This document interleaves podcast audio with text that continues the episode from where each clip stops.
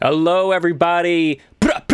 Welcome to another episode of the BTR stream. I am your humble host, Lev Polyakov, and we have with us once again Giovanni Panacchietti and our guest of honor today. This is kind of a continuation of the sewing discourse we had with uh, Owen earlier. We've got Owen Cyclops in the stream all the way live, and I'm so grateful, Owen, for you joining us today uh, to uh, briefly uh, pick up on certain pieces that we were talking about before. And I would love to uh, go to Geo to initiate this conversation. But first, once again, all new people subscribe right now. Anyway, Geo, take it away, buddy. Stream stream so nice we had to do it twice.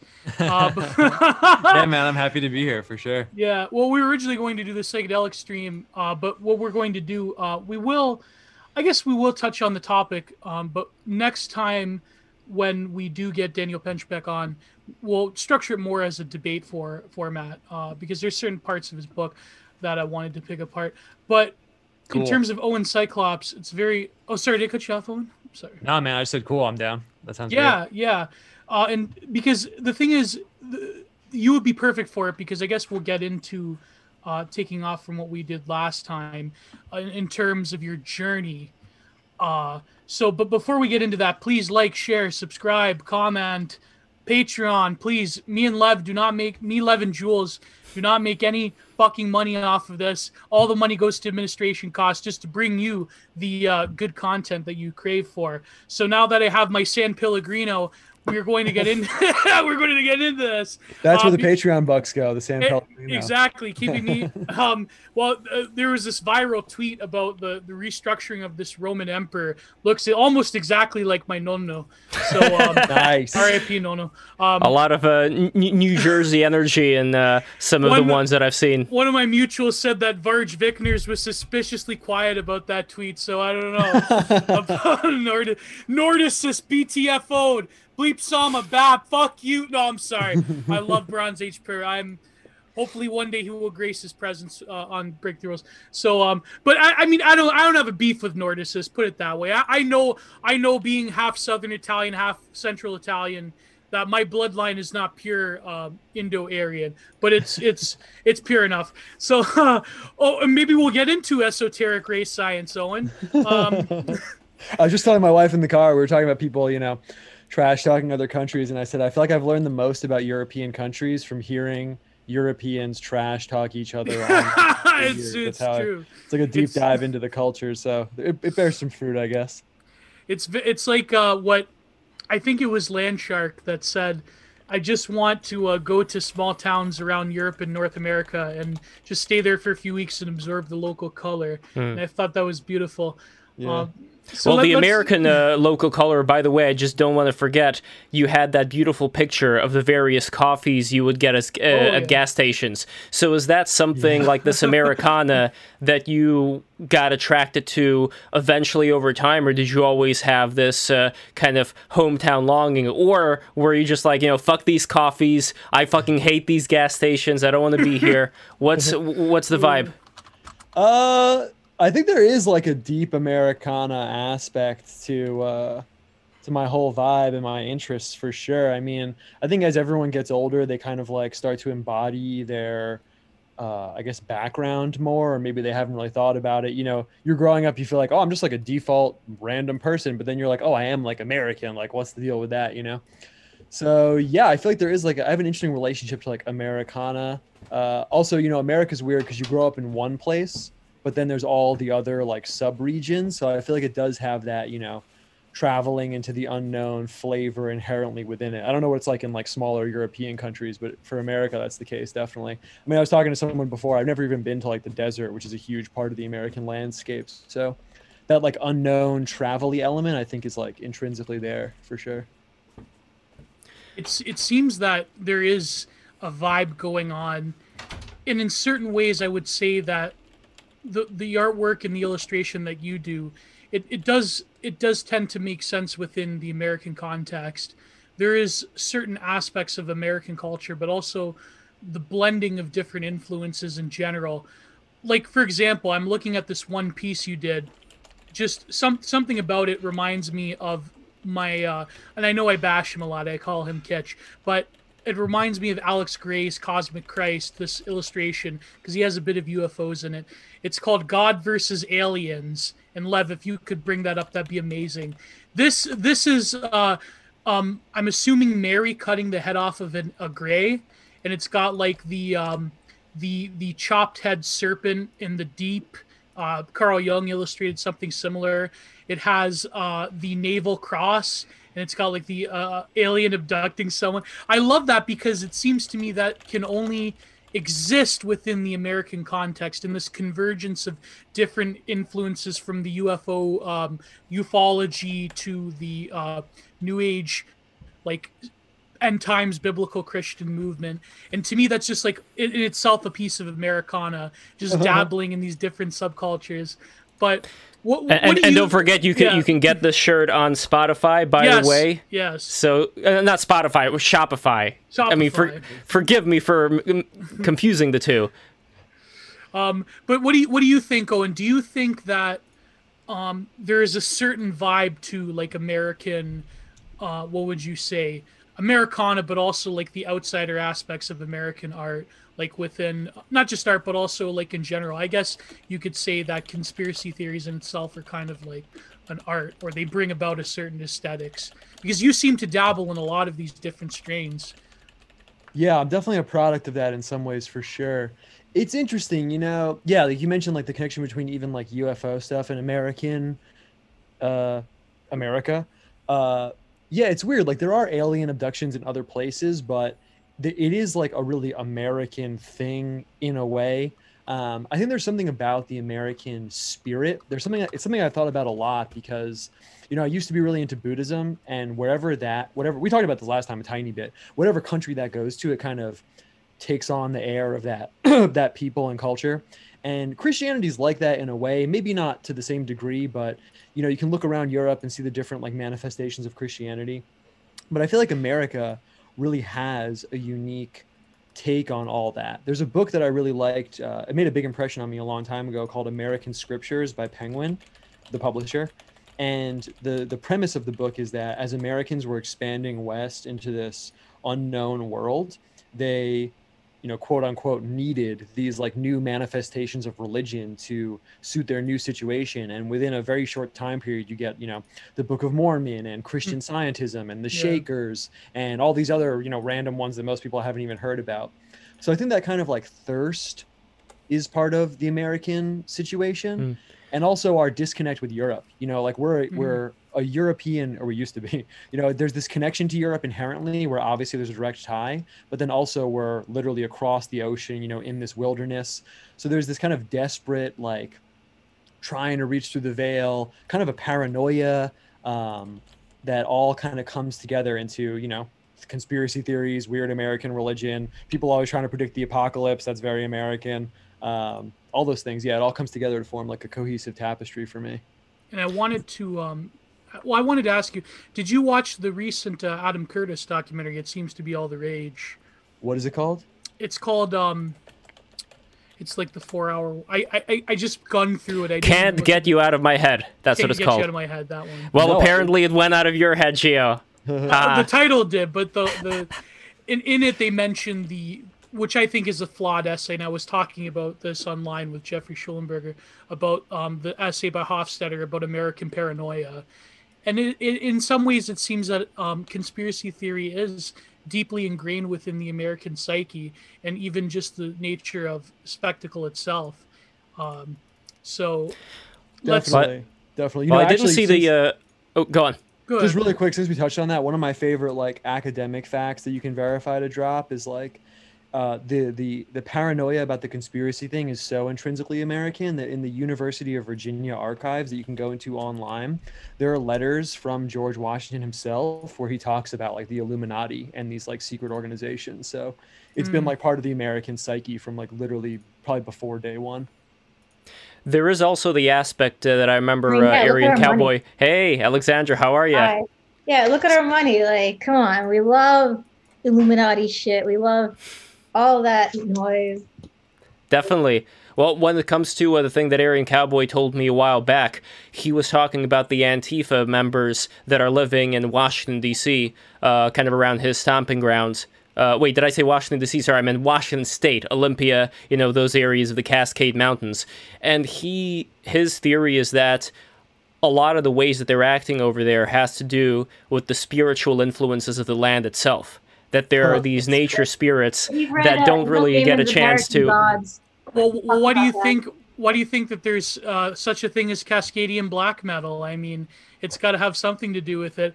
By the way, yes, I do have the Reza Negarestani book on on Cascadian black metal. But um, I wanted Owen. I wanted to uh, eventually talk about your conversion to not conversion, I guess conversion to Christianity. But I wanted to get your uh, feeling on the so now that we're talking about America, I wanted to read for um, both you and Lev and Alexandria this quote by Jean Baudrillard in his book America. It says, America is the original version of modernity. We are dubbed or subtitled version. America, so America is a subtitled version. America modernity? ducks. Yeah, this is. Um, Huh. uh, yeah, so America ducks the question of origins. It cultivates no original or mythic authenticity. It has no past and no founding truth. Having known no primitive accumulation of time, it lives in a perpetual present.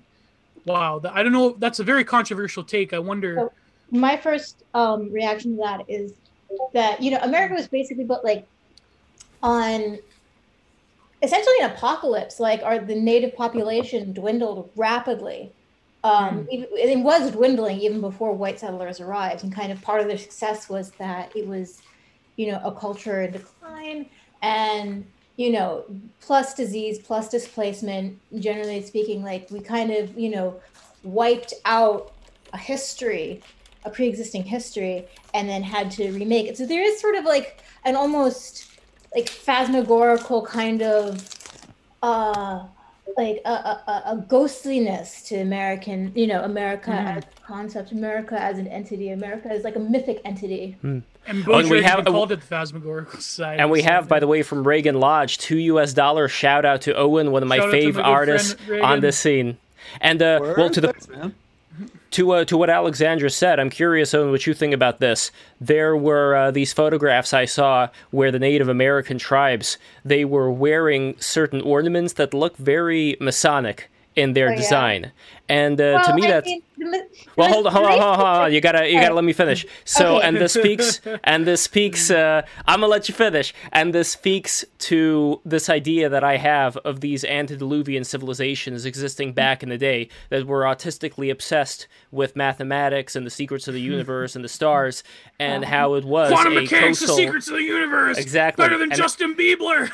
and how it was a was coastal Jones civilization how it was a coastal civilization that ended up perishing in the end, and the survivors had to start anew, which is why we see similar things when it comes to the kind of pantheon of the quote unquote gods and the things that these civilizations, uh, uh, the things that the survivors brought to what became the new civilizations. If we're talking about South America, if we're talking about um, um, the Middle East. You know, like uh, I'm curious, Owen. What what do you think of that whole theory? I guess it's sort of like a Graham Hancock uh, type theory, but uh, l- let me know what you think. I'm First, Yeah. Owen, and everybody else. I have nothing to say. Um, I, I, I just, and I don't even know what antediluvian means. Antediluvian, pre-flood. Oh, Owen, let, Oh. let us know what you think. Oh, like Yeah. Noah's flood? yeah, yes, exactly. Yeah, I'm really big on that for sure. Um, the whole like Atlantis thing is something that really like turned me on to a lot of weird topics initially in the beginning. Uh, I think that there's like two aspects to it. I think that it's definitely like spiritually true in the way that a mythology can be true. So like there are literal aspects to it, but I think that it points to something literal. I mean, something that actually is real, even if there wasn't like a literal island called Atlantis. I think that's part of why it like really ropes a lot of people in because there are these like ancient connections between cultures that most people don't know about or that seem really unintuitive. There's a lot of cool examples I can go through because I was like really, really, really into it. Um, but as for like literally, yeah, I think that there was more globally connected cultures and that there are these like fallen civilizations that existed that we don't know about. So for me, it like hovers right on the edge of like literal versus mythological and like pointing to something deeper. But on my shelf here, I have like I'm looking at them right now, like multiple books that are like history of Atlantis and things like that. Mhm. That was a big part of my my uh coming up in the game, you could say. Well, even And what do even you with the god, think- Oh no, sorry. We're, ta- we're talking about this. Sorry, I.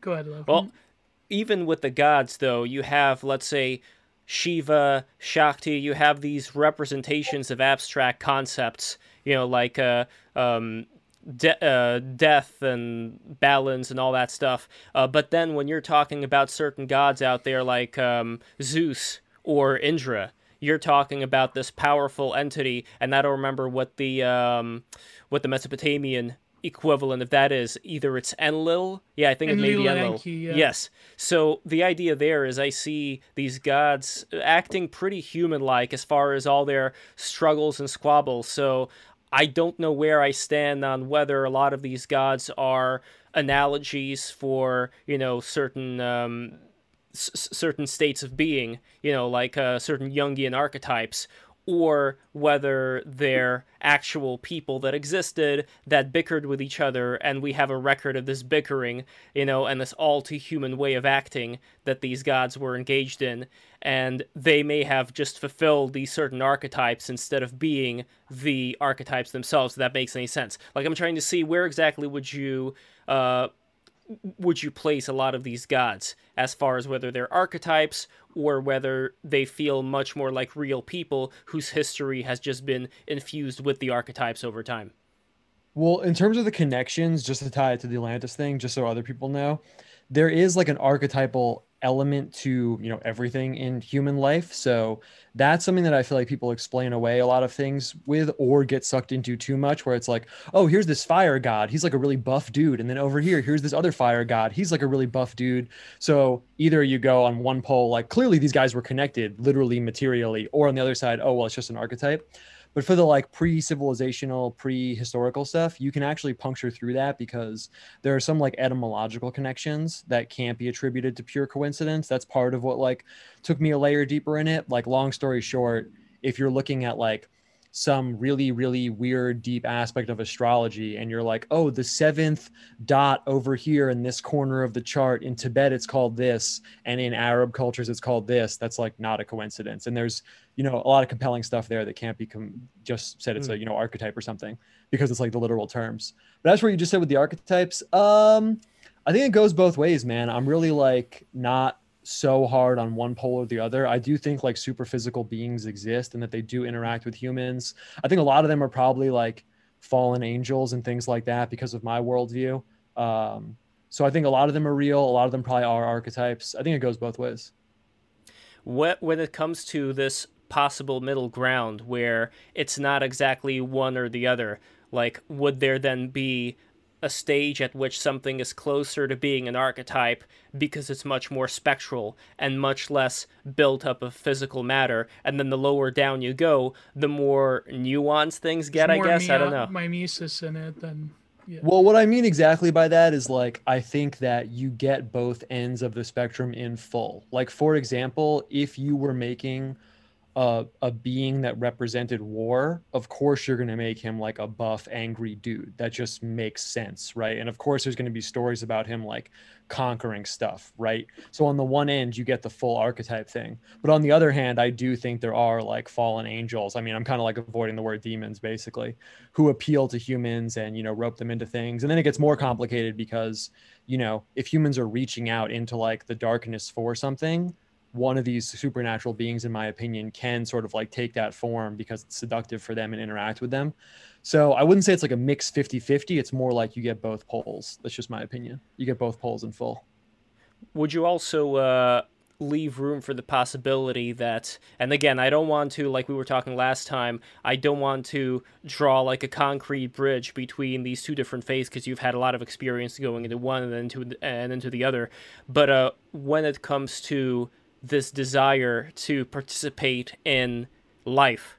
It seems like we do end up embodying certain archetypes and playing them out while with something like uh, you know starting from um, you know starting from Judaism you know back in the day with the uh, Torah or the Old Testament that seemed to be a big break from you know let's live out this adventure tale let's live out these uh, archetypes, let's live out this play, this cosmic, never ending circle, and just fulfill our Dharma this way. Mm-hmm. There, it seemed to be a bit of a break. And it's like, wait a minute, hold on. Now you want us to do these sacrifices for this one God and then start focusing, at least like, uh, in the results that we've seen, the focus did become much more on morality, much more on do unto others as you would have done unto you, instead of playing this game fulfilling these archetypes. So it seems like with both, well, not both, like you could say Islam is also part of this, with these new Abrahamic religions that started up, the focus seemed to not be so much on the continuation of time,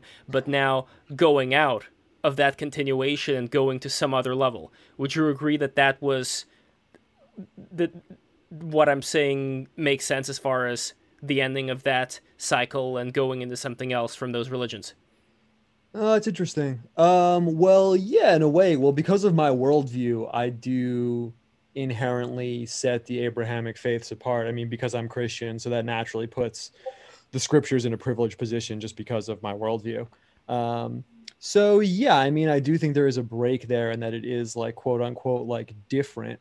Uh, I think you could kind of make the case both ways. I mean, you do get like animal sacrifice in other religions, but I think there are like these big clean breaks, like you're describing, where like time is totally cyclic- cyclical versus no, actually, we're on like a roller coaster from point A to point B. I think you can pick out some like clean breaks, and that that's part of like the development of the whole, you know, story of the human spirit in a way. Yeah. But then when we end up looking at, let's say, other planets, I understand your point about aliens uh, and these DMT creatures being uh, demonic. But at the same time, would you leave lur- would you leave room for let's say something that that uh, Israeli uh, uh, former space engineer was talking about? How we've made this deal with this galactic federation but we're not the planet earth is not yet ready to join. We don't even know what space is. And uh, there's a lot of things that we have to get ready for so in a way, like, would you would you leave learn? Uh, what was wrong with me? Would you leave room for there being these other civilizations that are like us? Like, I'm not talking about like horned green men. I'm talking about just like human beings living on other planets, maybe taller, you know, maybe as tall as the Nephilim were, but just you know, just with the entire scope of the galaxy and other galaxies around us. Uh, you know, it's just do you leave some room uh, for there being other creatures out there like us out there? Well, it's an interesting question. Uh, in in a sense, I mean, I I am sort of open to anything. I mean, I wouldn't say I've ever closed any doors fully. You know, someone that was like Mormon DM me the other day and they were like, dude, like you should become Mormon. Like, what do you think? And I was like, well, I mean, I haven't totally closed the door. I don't see it happening, but like, mm-hmm. I haven't, to- I, the door's not shut 100%. So I feel like that way about anything. If someone came to me with any mm-hmm. claim, you know, I am open to it in a sense. But what would but, be uh, the other kinda... version though? Like, if it was just us, what would be the point of all this galaxy, all these galaxies and star systems just to fuck with us? You well, know, like well, what I was gonna say is that it kind of ties into like you know the whole psychedelics thing and all that other stuff because I think that the main thing that kind of happens is that these like claims and ideas they always are put into a larger worldview and interpreted within a larger worldview, even though they don't seem like it. So even just the idea of like, yeah, there's this other, you know, what like Galactic Federation out there, and they're like kind of grooming humans to like get ready, you know. Grooming. It's like, uh, yeah, yeah, the Klingons that's basically what it Q, is. Q is there. Yeah. Well, my point is that it's always it's uh, it always has to be put in terms of a larger like cosmology and how that like plays out in terms of like religious posits or philosophy or metaphysics and things like that. So I would be open to it, but I'm like deeply, deeply, deeply skeptical uh, I would say a healthy level of skeptical. Some people would probably say overly skeptical. As for uh, wait, what was the last? You ended at an interesting question. You said, "Oh yeah, what would the point be?" Um, well, that's kind of the thing. Is like that's that's that's kind of the perfect perfect illustration of what I'm saying. You know, you, if you're saying like, well, what's the point of the whole universe if humans are just here? That statement itself contains like an entire worldview. You could just as easily phrase it the opposite way and say, well, yeah, the universe is made for humans, so we're the only ones here you know it's not like the evidence inherently points to one way or the other. The evidence is interpreted in terms of a worldview. So for me i mean it wouldn't be confusing at all honestly if humans are the highest living physical creatures in the galaxy because to me that kind of makes sense. God had to make some creatures that were you know the highest terrestrial physical creatures and we're it. And we look around and we're like yeah we're the closest you know we're like what's in between angel and animal there's humans. so for me it makes sense but that's my worldview you know I, do- I doubt that we would be the highest in terms of what we're currently capable of. Like, even when I take a look at the human form right now, we seem to be fallen, as it were, from what we potentially could be. As far as, you know, like, if we are talking about these metaphysical systems of the body, like the third eye, Kundalini, all this stuff, there seems to be a lot of things inherent in our system that we don't know how to use.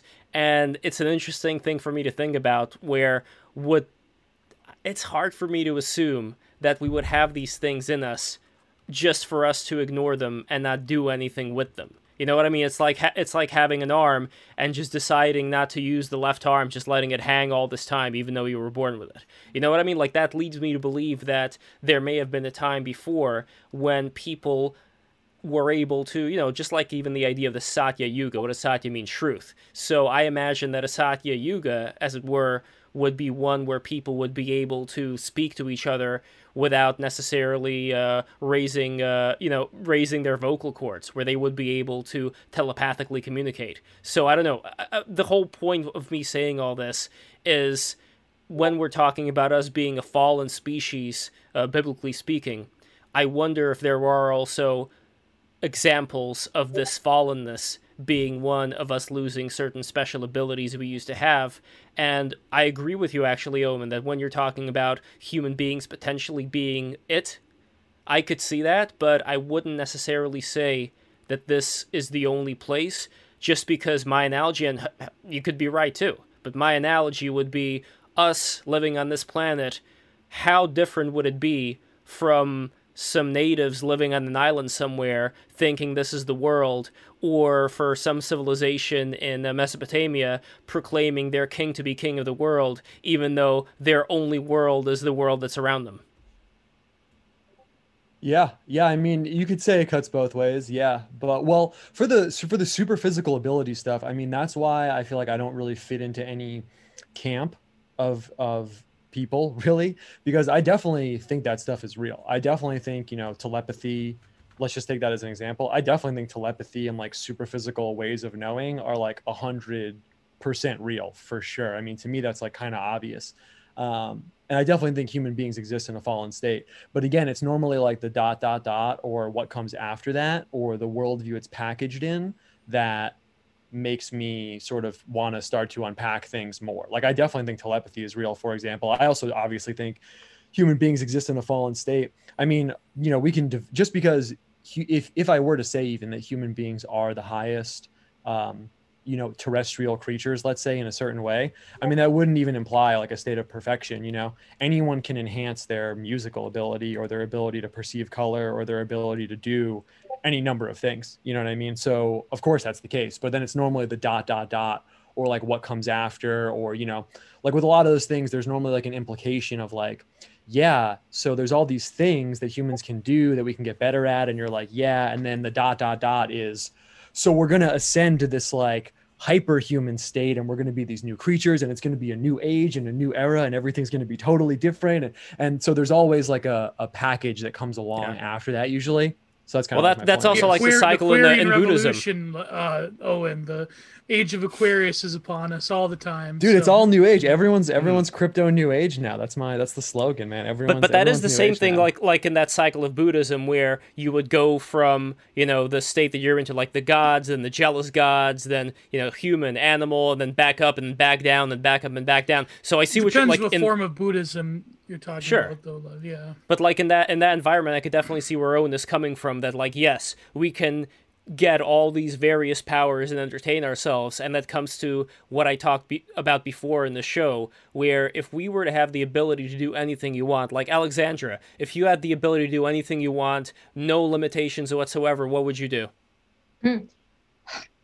remake the world uh, yeah, no, just oh, man. scrap it, remake but, it. But how do you know how to how this to do it properly though? Leave. Like what's what what's the experience that you have in order to remake the world uh properly? Like what would you do? How would you remake? Probably not even so much properly, but just in my image and in the way that I want it to work. And how do you want it to work? Do you have any ideas you could share with us now It'd on how you want be the something I world to work? figure out as I can, as I went along. I'm sure. Uh, but I just think it would be really fun to make the way if you were omnipotent and omnipotent, and you were like, all right, well, I want to, you know, construct the galaxies. I want to do all that shit. It's like, yeah, hell yeah, sounds like fun. Yeah, but what about all the people that are going to uh, experience a lot of pain from any mistakes you happen to make along the way if you're just I'll make winging it? mistakes. If I can do anything, I'll just correct my mistakes. But isn't the whole okay? See, I, O- Owen, I, I think I it get seems- what you're. No, it seems there's a lot of one thing Owen said about everything is new age nowadays. It seems that even This says God has a plan. yeah, exactly. But the thing the thing is it seems like even um unexpected places have like a new agey vibe. Like even like you know, I mean you can't find philosophy in, in philosophy departments in North America. You have to go to literary departments. But even like in philosophy now, the cutting edge, you have like um object orientated stuff, which is like basically metaphysics for materialists that don't want to believe in God. And it seems like there's this underlying current, like with accelerationism and everything, Mm. that it's it almost like goes to a new age in the sense of there is another world that even like even like right back in the in the 70s that was this um feminist author that wrote the book uh this world we must leave. Then there was even critical race theory people like sun ra the jazz musician who wrote about how there's this other world of liberation that is and the saturnites told him about this. And there's really fascinating work in like outsider art academic philosophy and the new age movement. It seems like we're all trying to um grasp this not just a utopia because i think the term utopia is like overplayed it's something else it's something different Oh, by the What- way, five U.S. dollars from Byzantium Archon Oh. asking Alexandra if you're wearing pajamas. Yes, I am. Are these pajamas? oh my These god are pajamas because guess what? My roommate has COVID, so none of us can fucking leave our room. None of us can go anywhere. Oh. We are locked the fuck down. So yeah, pajamas today. It's it's similar nice. it's uh it's the the trad uh the the the Wojak. Oh, uh, oh, oh! to I thought it was me. Hold on, Alexandra, you've got the Discord notifications on. Please turn them off oh, I'm so they're. sorry. That yeah, I, I did that last time too. I'm yeah, really I thought. I thought I thought it was me. I was not sure. There we go. Now now we know. Now we know. There should But- be just like a big button to turn them off automatically for everyone. I don't know why they have them on. Yeah, you can. Anyway. I think you can mute all of them. Yeah. But anyways, it seems like that goes to what we were talking about before in terms of Baudrillard's take that America doesn't have an underlying mythos. It does. I mean, it there's a debate, but it, it seems that oh, now that in a position in terms of America being the harbinger of modernity and now hyper modernity, it seems that everyone wants to create a mythos or um, sort of a new agey and and the way they can do it through abstractions or so forth or through academic jargon. But it seems that that underlying impulse is still there.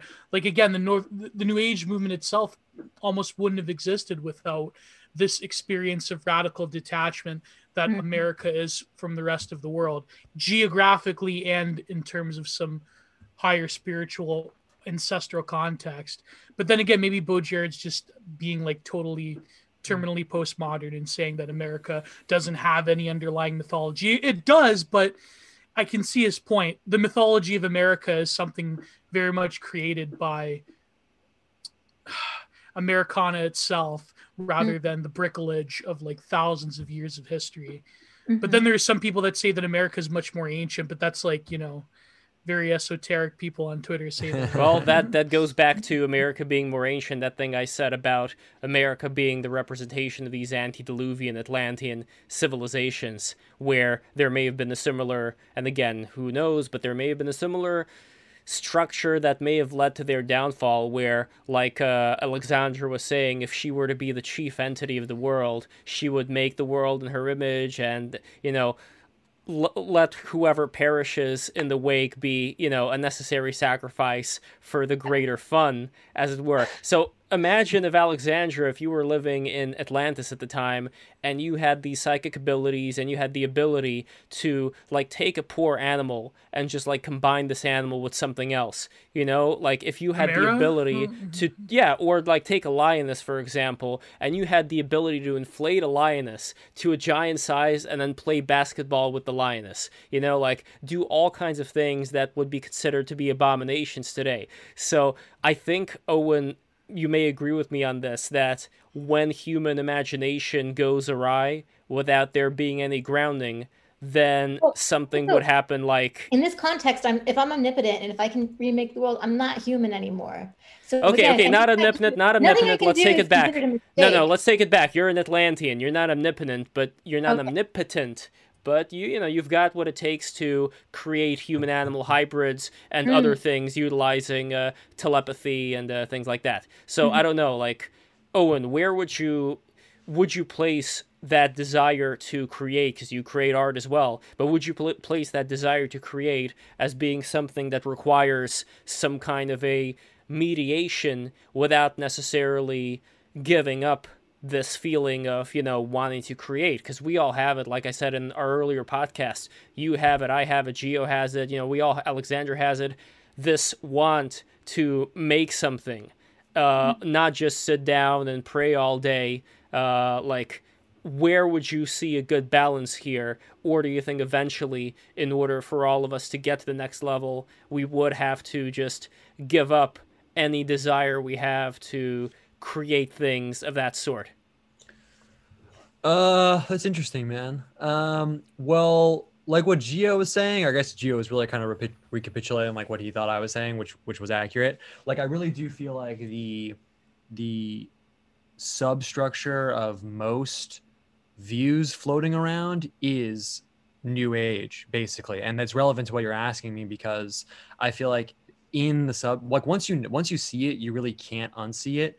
In like the subtext of what everyone's saying everyone from like you can go to the 1900s like Aleister Crowley Golden Dawn style or you can go to this weird religious group or this weird religious group or even the materialists like he was saying or even political stuff even like you know communist stuff or like anything. It's all over. The the fundamental premise is like hey the old system not only is it not working but it's falling away and this new system is like right about to hit and you just so happen to be right on the cusp of it. So get ready because once this new system hits games changed. Everything's going to be totally different. It's going to be totally different man. Um, and i feel like once you notice that you really can't unsee it.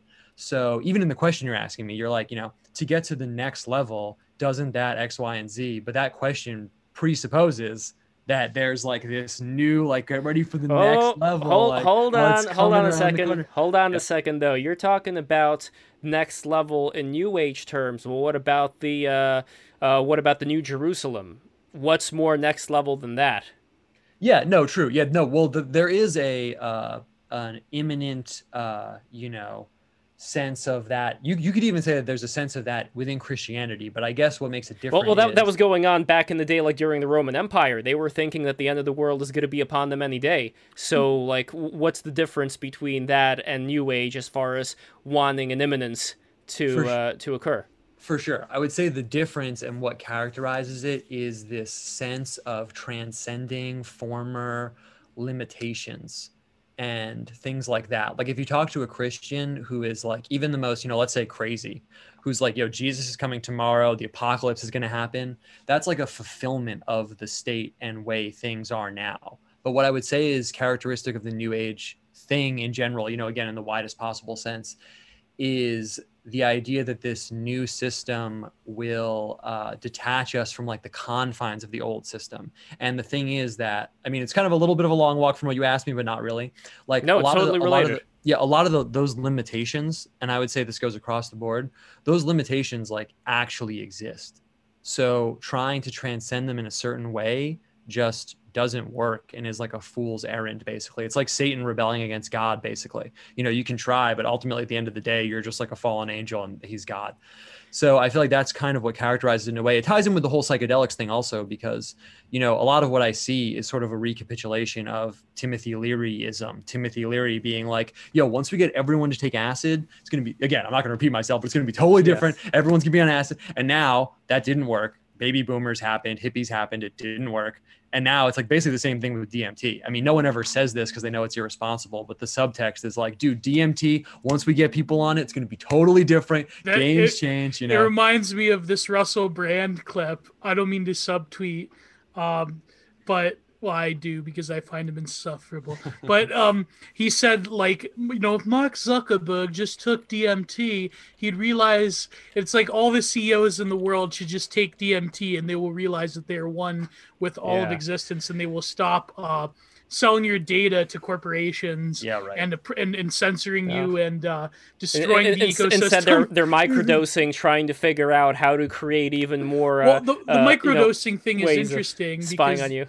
that is directly like neoliberal like capitalist realism basically like taking a tool of supposed liberation and totally recapitulating it into this uh, mutilated form of like productivity. Mm and it's like this productivity culture around like Silicon Valley, which I, I wanted to write something for the blog Covidian Aesthetics about like how microdosing is again another like utopian notion that was reappropriated by capitalist realism and like totally just like skull fucked every idea that the hippies had, and it's just mm. so, it's such a self it's such an own. But anyways, that's oh, and, and Alexandra, you've experienced not uh, LSD, although you may have, but recently you I did you had uh, a sixth um, part treatment, uh, ketamine infusions.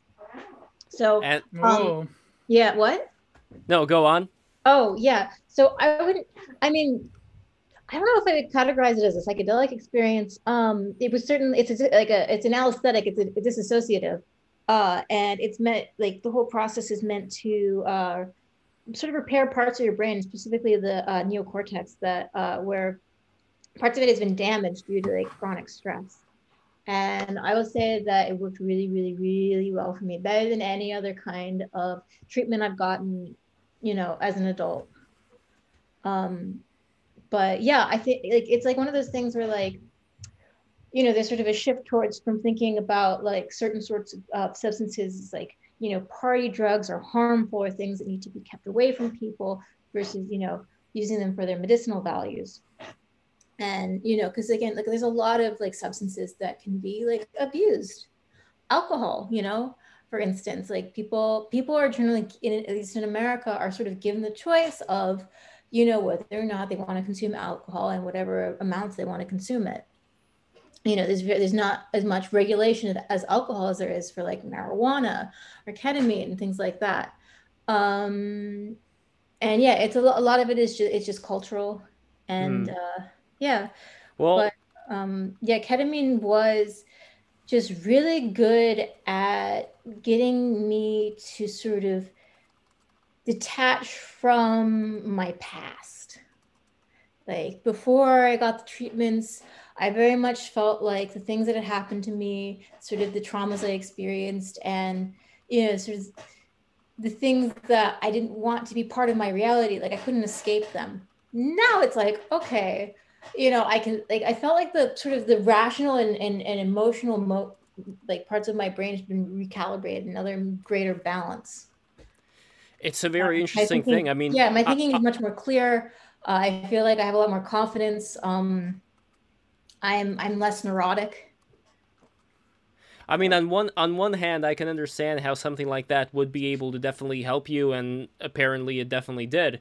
But yeah. my bigger question here is more about the human test, more about the test of will when it comes to confronting the worst things. And again, it's like obviously if somebody has a condition where it's just there's something physically wrong with their brain, like there's just well, some problem every, with the synapses, then everybody has like various degrees. You know, like sort of five factor um uh, model of uh, human personality and neuroticism your neuroticism quotient will vary you know like you know from person to person and also from you know where you are in life like older people tend to be more neurotic, you know, than younger But people. but when you say Yeah.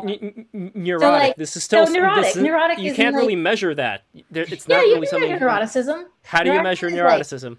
Self-consciousness neuroticism is sort of like obsessiveness. Neuroticism is basically mm-hmm. like if you are not if you mm-hmm. are like if you feel constrained you know in some way by like you know the things that you fear neurotic Yeah, but that's a feeling. It's not really something you can measure. Like I can measure how much vitamin B12 I have Lab, by I taking Oh yeah, blood tests. Well, like you, can, you I can't mean- like, take a, like a blood serum sample and like, but there's certain hormones that happen. There's certain like like you know parts of the brain that are more activated in a more neurotic person. Well, they're they're And I would saying say the that, chat. like, the chat is saying that Alexandria is definitely neurotic. So hey, why would you say that? no, they mean it. They mean Yeah. it nicely. They mean it in a nice Yeah. way. Um, I, I don't know. The reason the reason why I'm asking these questions, Alexandra, is that I am curious whether there are physiological things in the brain that you can see like a before picture and an after picture after Yes. taking these treatments. Yes, you can. You they- like uh, Well, they've well- posterized on my doctor's office, uh, but there's neurodendrite growth that occurs post treatment. well, they say that ketamine. cortex. Don't, don't And- they say that it's it's more of like an in utero type of dissociative drug? It's not like a Take you back psychedelic to the person. womb. It's yeah, you're entering like a cosmic womb. Like there's a lot. There's You there's know a- what? That's a pretty apt metaphor because it did Hmm. feel like okay. So like I had my my doses titrated. So like you know I started off with a low dose and I went up. Um, sort of the most sort of the most I actually like felt it felt it was uh, my second to last treatment. Put me on like seventy milligrams or something and like a bunch of uh, magnesium they put in the IV drip. Oh, so nice. And uh, just it it it sort of took me to a place where I really did. I felt like, you know, I was I, I was uh, underwater, but the, it wasn't water. It was more like this sort of silky aether.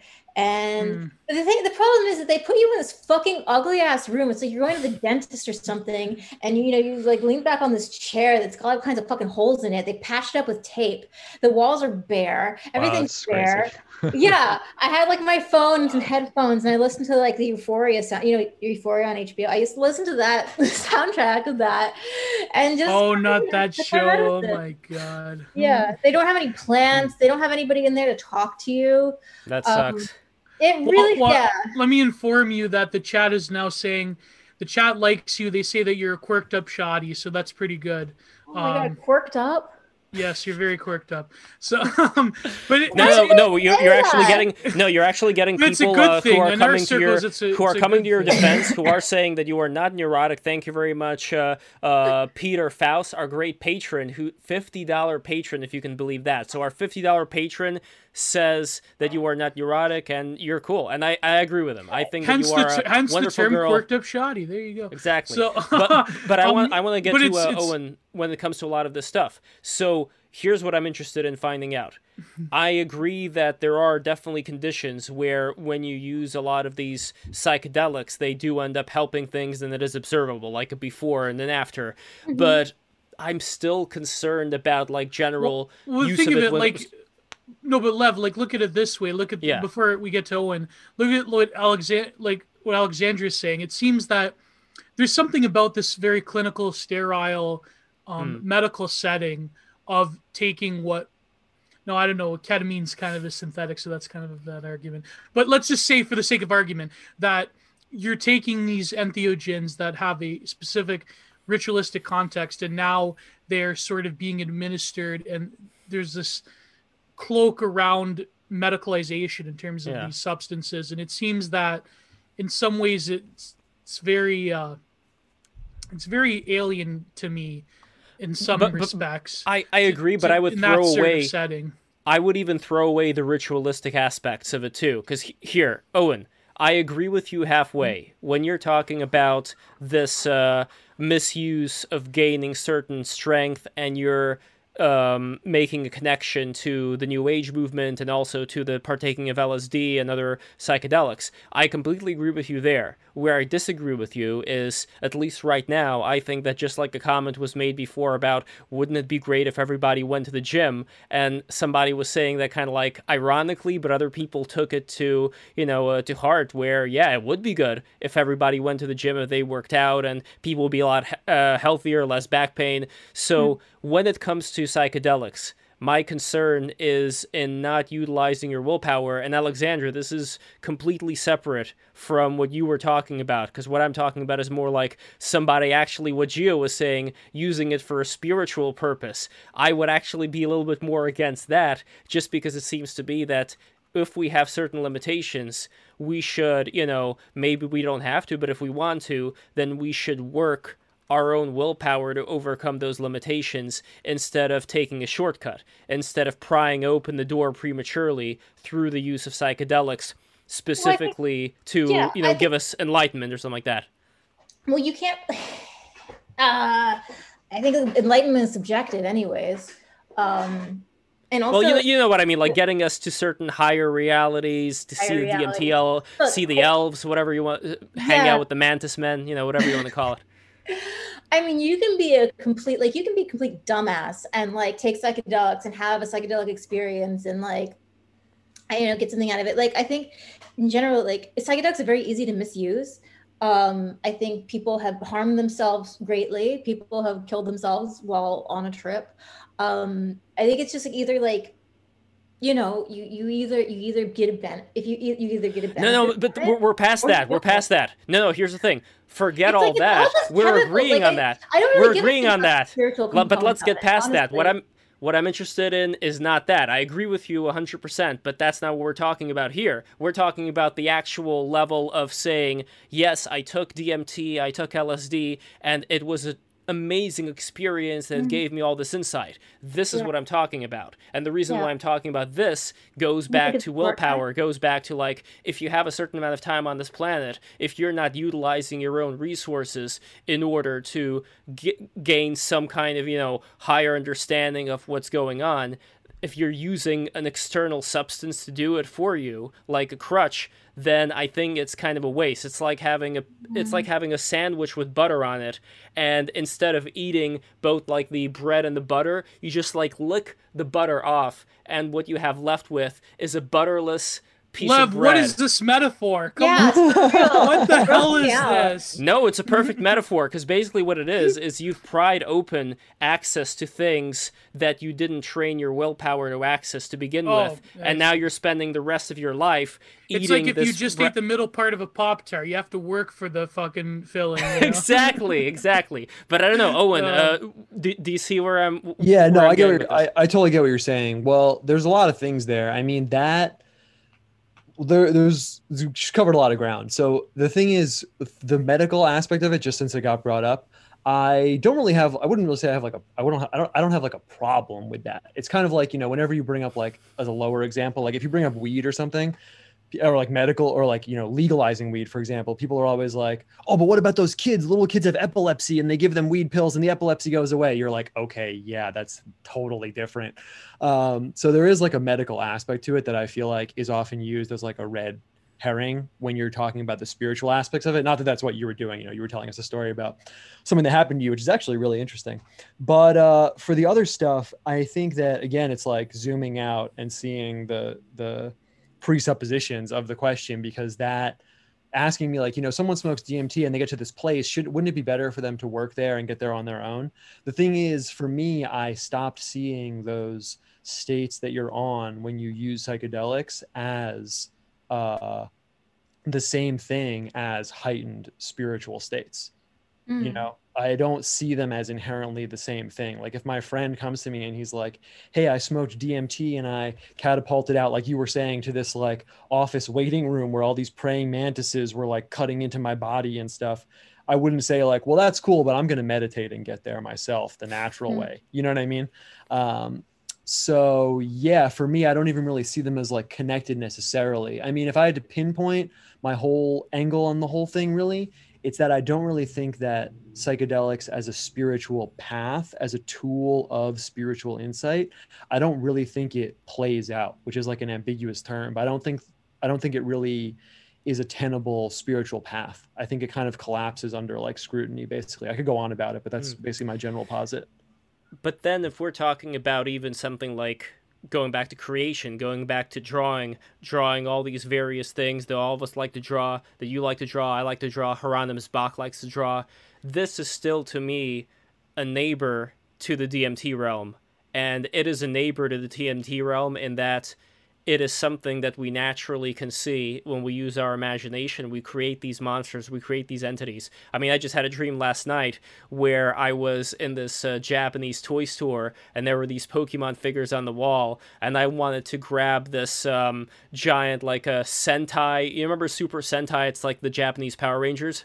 You know what I'm talking about? No, I don't. Okay, I'll send you a link afterwards. But anyway, I wanted to grab the robot. I ended up stepping on a toy soldier, uh, like a green toy soldier. The head crushed, and it turned into um, uh, this this green crystal glass. I tried sweeping it with my arm, and then my arm just got full of this green crystal glass that I had to take off. You know. So the reason why I'm saying this, Owen, is that I like I like imagining things. I like going into these realms of imagination.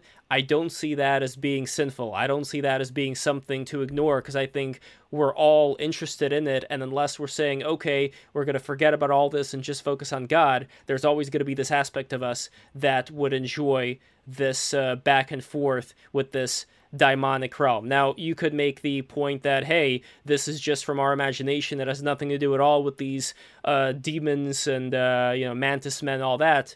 Maybe, and at that point, it's like, whatever, I'm not going to see them anyway because I'm not going to do DMT. But in the case that these things are connected, that these things are part of our whole, like, noosphere, imagination, whatever you want to call it, then I wouldn't necessarily say that I would give up, you know, the potential of expressing myself through art by interacting in those spheres as well. Yeah, I don't I don't necessarily see them as directly related. Like for me, if like let's say like if the DMT space is being like introduced into a conversation about these topics, it's like that sort of would need to be pinned down a little bit based on what that experience is and like what those entities are for us to even talk about that. Like what I mean is that you know, so you brought dreams and stuff like that, right? Most people, some people don't, but let's just say, let's say most normal people who never think about this stuff, if they have a dream and they see an entity in their dream and then they wake up, most people, whether it's true or not, think, okay, that was part of my dream. My brain made that up while I was sleeping. And then they interpret the experience through that lens. So, like you're saying, if you like a perfect example, here's a perfect example I'm talking about, just to make it like concrete. I went to a peyote ceremony once and I was talking to this woman and she's like, you know, last time I was here on peyote, I looked into the fire and I saw my brother there in the fire. He died, my dead brother, in the fire, and he was talking to me and it was crazy. So most people would just take that experience and say, wow, that's crazy, and kind of like draw spiritual meaning from it. But what you think that actually is and how it fits into a larger worldview determines how you take meaning from that experience. So if you're like, that was literally my brother in the fire, he actually was real talking to me, then all of a sudden your cosmology is rewired to be like, well, I guess dead people are just hanging out waiting for us to take peyote. And then what he said is going to have like a certain significance. Or if you're like, well, that was just an illusion. That was just my mind producing crazy shit. Then you're going to interpret it in a totally different way. Or maybe someone like me is going to say, hey, that, that wasn't really your brother. That was probably like a demon or something, like trying to fuck with you, like, sorry. Then you're going to interpret that in a totally different way. So it's like, once you introduce like the DMT space, let's say, into the conversation, it totally depends on what you think it is, how it functions. If it is just a total hallucination and you're just making it all up in your brain, then yeah, it is kind of like sitting in the corner of your room and imagining weird stuff, I guess, in a way. But if they actually have some like ontological reality, these like weird beings and realms people go to, and it's not just a pure hallucination, then it's totally different. So it just depends on how it fits into your worldview, basically. There is another level we can go here, though, and I know right now it's uh, almost uh, six o'clock, but I would be interested in leaving you with the following thought: that uh, when it comes to whether it's A, B, or C, if we were talking about a body of water where, you know, like you would think uh, maybe under this water there would be some uh, treasure. And I would say, no, I don't think so. Well, the only way for us to know is to go down and check it out. Or if we're talking about any kind of objective reality, there would be certain, let's say, levels that we would have to reach in order to understand something. You know, that's why when we're children, there are certain things we don't understand. When we grow older, hopefully, we do understand the way that certain things work, objectively speaking. And why I'm bringing this up is my only concern is that a lot of times when people talk about these various experiences that they've had, uh, a lot of times they're talking about them while they're in an inebri- they've experienced them while they were in an inebriated state, whether it's taking peyote or whether it's um, you know taking any kind of psychedelic. And my concern here is that yes, I don't think there would be any way for you to actually know like somebody like let's say an adult would be able to figure out certain things related to the objective world. Uh, I don't think there would be a proper way for you to really know if the only experience that you've had is under a psychedelic uh, state, uh, taking some drug, as opposed to maybe, and this is the last thing that I would leave for you here uh, to consider possibly, that maybe part of us existing in this world is also to grow in terms of our perception, not taking something and then thinking, oh, is this A, B, or C, but being able to actually perceive something and recognizing something as the truth, which maybe we have a certain inherent limitation that it's not possible to experience. But maybe it is. Maybe it is possible at a certain state to actually know this is what's going on in this higher reality. And like I said before, I don't think it'll ever be possible to achieve that state with psychedelics. I think the only way would be to grow, and I think that we do have like a high potential to grow beyond what we currently do. Because let's face it, most of us, you know, we what do we do all day? You know, like we don't really engage in things like that at all, or really But most people don't work on themselves. but I think the the problem is Lev. I don't know. It's it always seems to be the debate that goes back and forth between the efficacy of psychedelics on a personal level or whether it does connote a certain spiritual practice.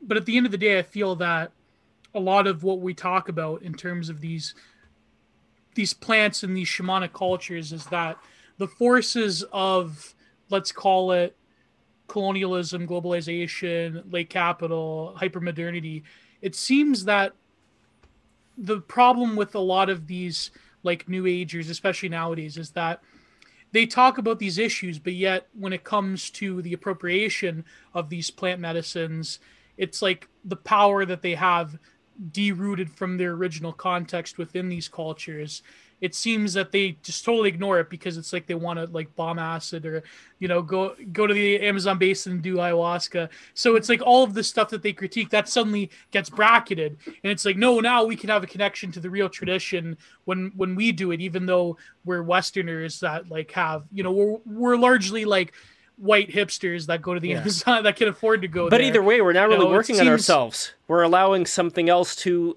work no, for but, us. but but again, and that's the other issue I think that Owen as well brought up is that we're allowing things into ourselves that we don't have a traditional context or a um, experience with, and so that that sort of like goes to the question: if you're taking the metaphysics of it seriously, that begs the question of are you letting these strange entities in uh, when you don't have, and of course, the New Agers they get around this question by saying that we're one global consciousness and there's no separation between people and between the races. yeah, but that doesn't mean you can't get fucked by these things, you know? Like That's even what I with Yeah, mean. one also- though. global That's what I mean, consciousness. right? Yeah. Also, just I know I said I had to leave at six, but I can, I can hang for a minute. I'll have to bounce like eventually, but I can hang for a minute. All right. Um, but yeah, what what I was saying. Oh yeah. So just to make like everything you guys are saying is true, but what what I meant specifically by like the it not fitting into a larger cohesive framework is like I've been to and people people talk about this kind of stuff all the time, but I've been around people it's actually happened to. You know, you go to like an ayahuasca retreat or something, let's say, and someone says, you know, I'll just make up an extreme example. Someone says, "Wow, you know, while I was tripping, um, I saw Buddha, and Buddha came to me and told me all this stuff. Wow, that's crazy." And then sitting next to them, someone will be like, "Yeah, while I was tripping, I saw Ganesh." And uh, you know that was crazy. And then some, let's just say the next person sitting next to them is like, yeah, when I was tripping, I saw Jesus standing there. It was it was crazy, you know. And most people just take that at face value, but the thing is that you can't integrate that data at face value because those gods represent oppositional systems. So, But you're but you're still part of what I talking mean about people tripping. You're still talking about children. If I if you were to use my analogy here between children and adults, so you're talking about children having ch- childish experiences relative to let's say if this is possible, somebody who would go the natural route and then be able to just through their own personal growth Yeah, but what if you understand go through those extreme forms of meditation, like Owen is saying, and then someone may see Christ, other ones may see Indra? Well, Owens was talking about of examples of people tripping out. on. There is, Well, but yeah, at the same yeah, time, but- it's like if it's something that has some other component from the external world that's utilized to achieve this vision, this is very sus to me, and why I'm saying, like, at least I'm going to leave room for the possibility that beyond quitting this idea of pursuing higher knowledge altogether, there may be an actual point to trying to pursue this higher knowledge, uh, or whatever you want to call it, through sober means, through the means of working on your own mind.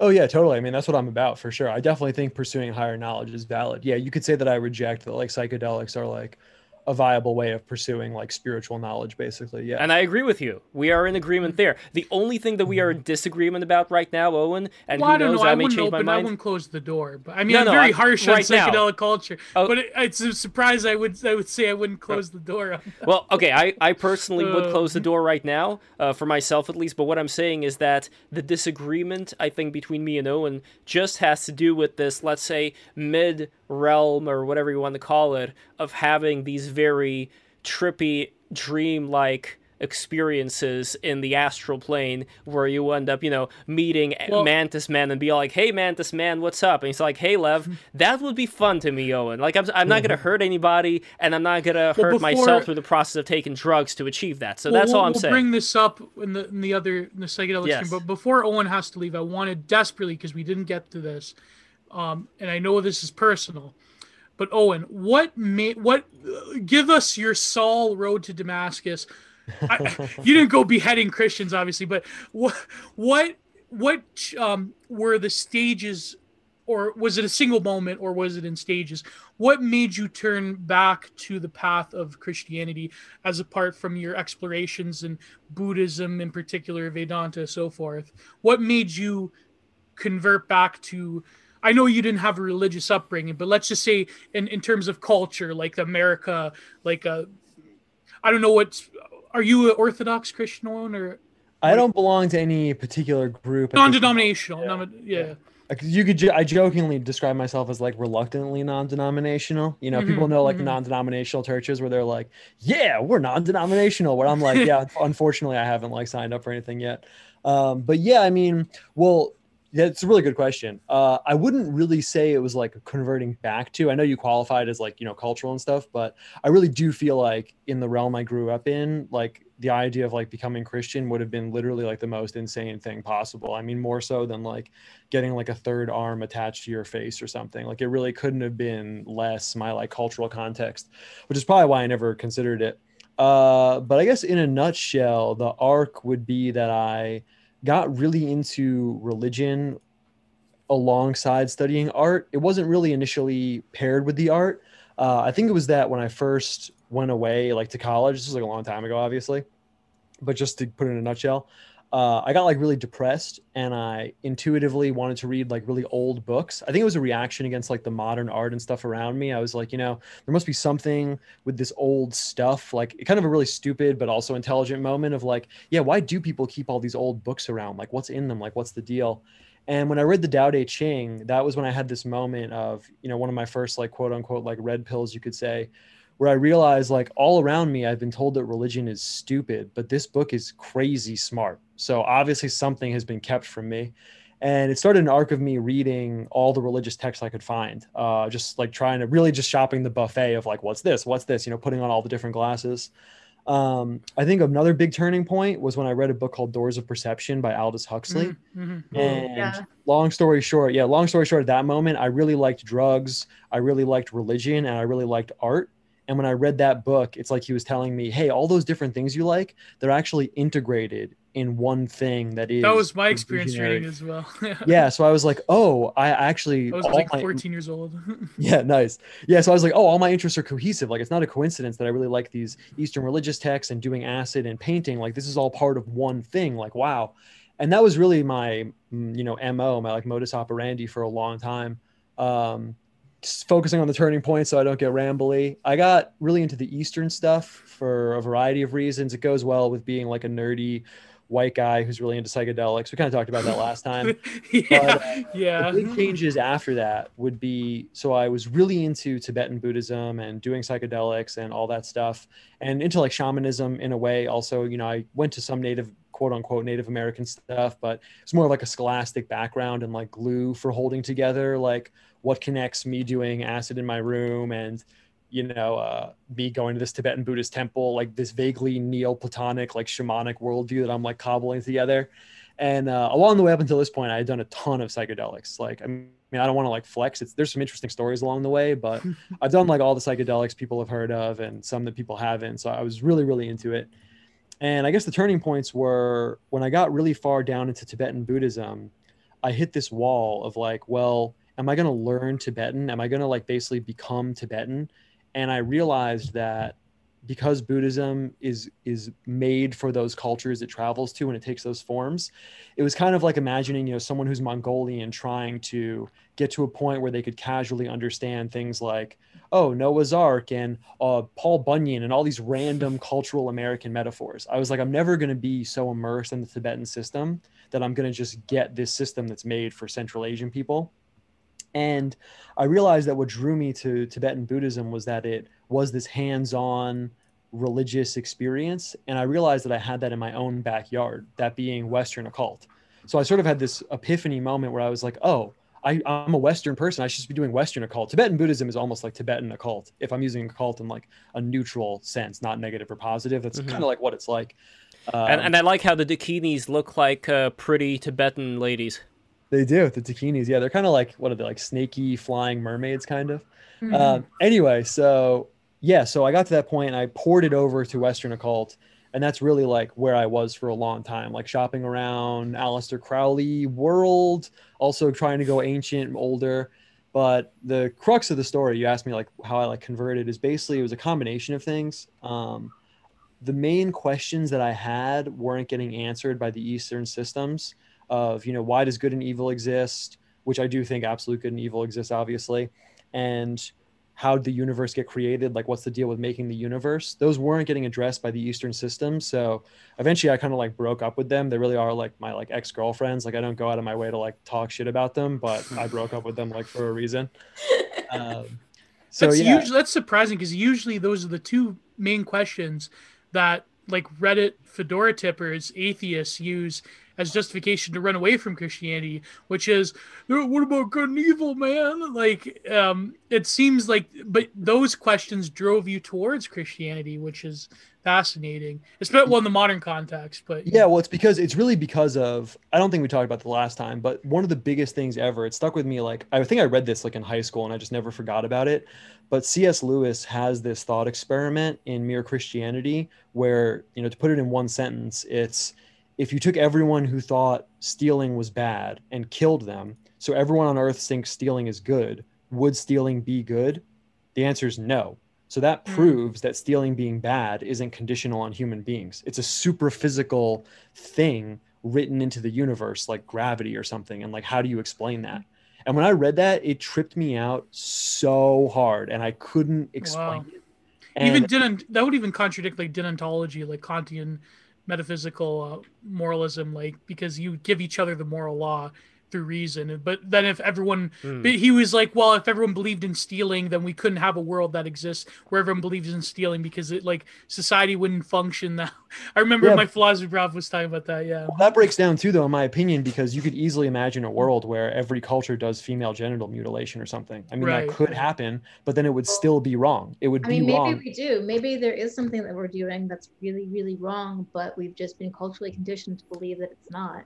Well Like i can name a factory- few things farming? actually factory yeah, but farming, the, fa- so many but deaths. the fact that the fact that we can be culturally conditioned to do something and it's still wrong proves that it being wrong isn't conditional on the cultural Mm. conditioning if that makes sense well, the fact thing that a well- culture can be wrong proves that there is something to be wrong about so Sure. it is like a super physical thing Or lo- Yeah. look at the that tribe where you know the boys uh, give the blowjob to the older men, and that's supposed to be. You, you know what I'm talking about? Like a lot there of are- cultures who, who, Yes. who come up with that. They That's have. Yes. They have. but this is um, like specifically like about like transferring their manhood energy Yeah, into you, and you're uh, supposed to become a man. there, are then. ones So, that yeah. stretch the genitalia. I remember Joseph Campbell was talking about. Oh yeah, rites of no, in the, on the. Hawaiian Islands. Mhm. but but it's it's it is also very interesting though how a lot of these tribes they do a lot of these very strange kooky things Yeah. yet it seems to me owen that the more people go into this realm of more nuance and more thinking and more civilization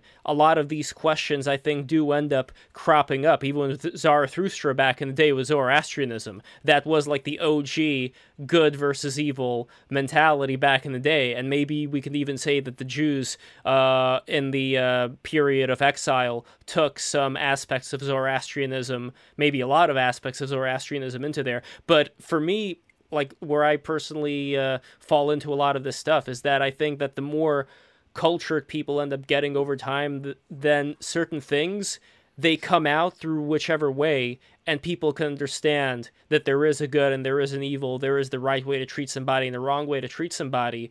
Me personally, if we are talking about culture here, I would be interested, and I was kind of inspired by this conversation that you just had right now with us to start looking more into the Kabbalah. And I know I mentioned the Kabbalah before here and there, but uh, I am interested just in the way that that works, because it also talks about good and evil, but it talks about it in the sense of giving and receiving. Where it talks about the creator being a force of all giving for the sake of giving, and how we receive. a yeah. Yeah, and how we we, we receive for the sake of receiving, and even when we show love for other people, there is still an aspect of us, just of our egotistical self, that gets pleasure from that, and Did I that just kind say of keeps care? us in that state. So maybe the, I just said care. So maybe there could be some strange like Heideggerian Kabbalism going going on. Maybe. Maybe. Oh, and by the way, what? Yeah, No, I was gonna say it's funny you mentioned like the tribes and stuff like that because that was also a big part of me, sort of like getting a reality check. Because I can't say like exactly under what conditions, but I was in a situation where I got to interact with people from some groups that, uh, let's just say, some people would describe them as like primitive if they were being uncharitable. I wouldn't say that, but let's just say that was the case. And like I don't know if people know, but there really are like headhuntery tribes and like tribes that eat people out there and stuff. Yep. I mean, no offense, but like that actually does exist. yeah, And th- when I was at the height of like my yo shamanism is cool, like quote unquote primitive people like really got it all figured out and magic is real and all this stuff, which magic is actually real. But the point is that I got to interact with some people from those groups. Uh, I won't say from where, but it was a tribe that basically like straight up used to like eat people and stuff like that. And they got converted to Cannibal Christianity. Holocaust type Well, they got converted to Christianity, and it was interesting Mm. because I met this older they- guy. Yeah, I, I bet they really enjoyed taking the host. Well, it was interesting. Eh. 'cause I, I didn't ask you about that. but I- but when the eh. when the when the when I talked to this guy, you know, he came and I was talking to him and I was like, "Hey, dude, you know, th- like I said, they became Christian." And I was asking him about all this stuff, like the magic stuff and the the the older religion stuff and the black magic. And he was like, he was really negative about it. I thought I was in this perspective of like, oh yeah, this tribe like they got converted to Christianity, but I bet it's just like cultural and they think it's whack and they want to go back to like the real old ways and stuff.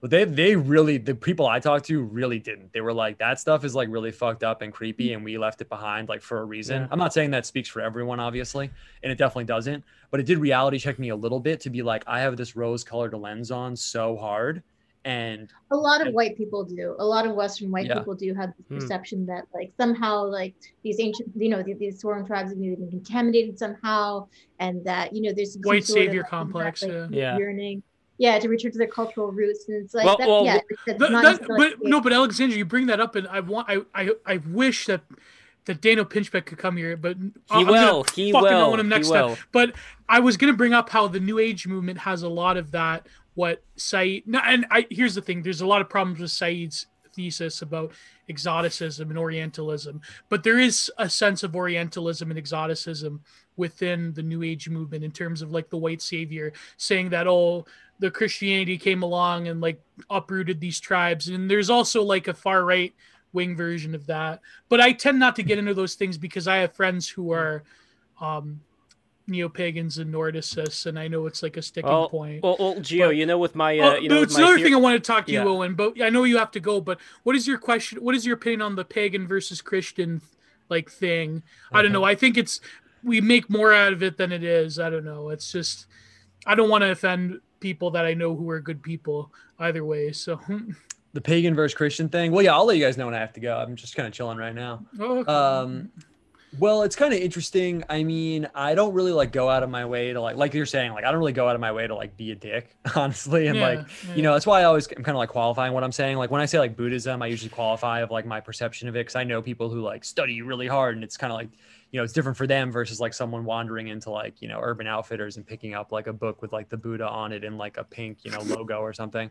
yeah. Um, but the Christian pagan thing, I mean, it's not something I go out of my way to like jump into. I think that there is definitely like a very something very very valid about being like, oh, you know, how did my people used to be and how did things used to be in the past and maybe there's Mhm. something cultural here where like the baby got thrown out with the bathwater and maybe there is something Right.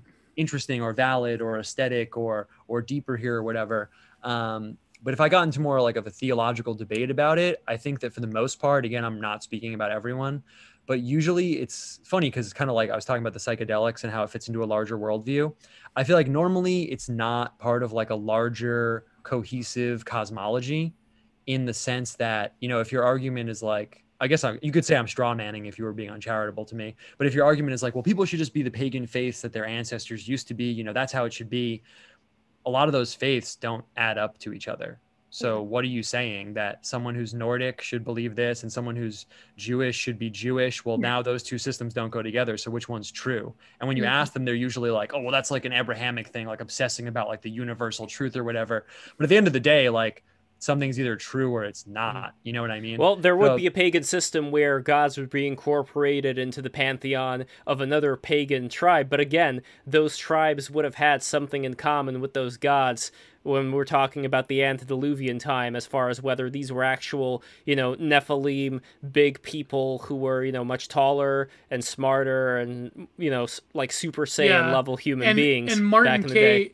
Martin K. in the chat is mentioning the recent uh, online Twitter war between Thomas seven seven seven and Varg Vikernes, which I feel I had a tweet where it was the picture from uh, uh, obviously Varge would be um, Bruiser Brody against Ric Flair because I don't know Thomas kind of looks like Ric Flair to me, but Well, he's actually a good got- example. He's a good example. I feel like Varg is like too cool to notice like every random little thing I say. So I'll just use him as an example, even though I really don't like to talk shit about like particular people, and I'm really not talking shit. I'm just explicating an aspect of his worldview.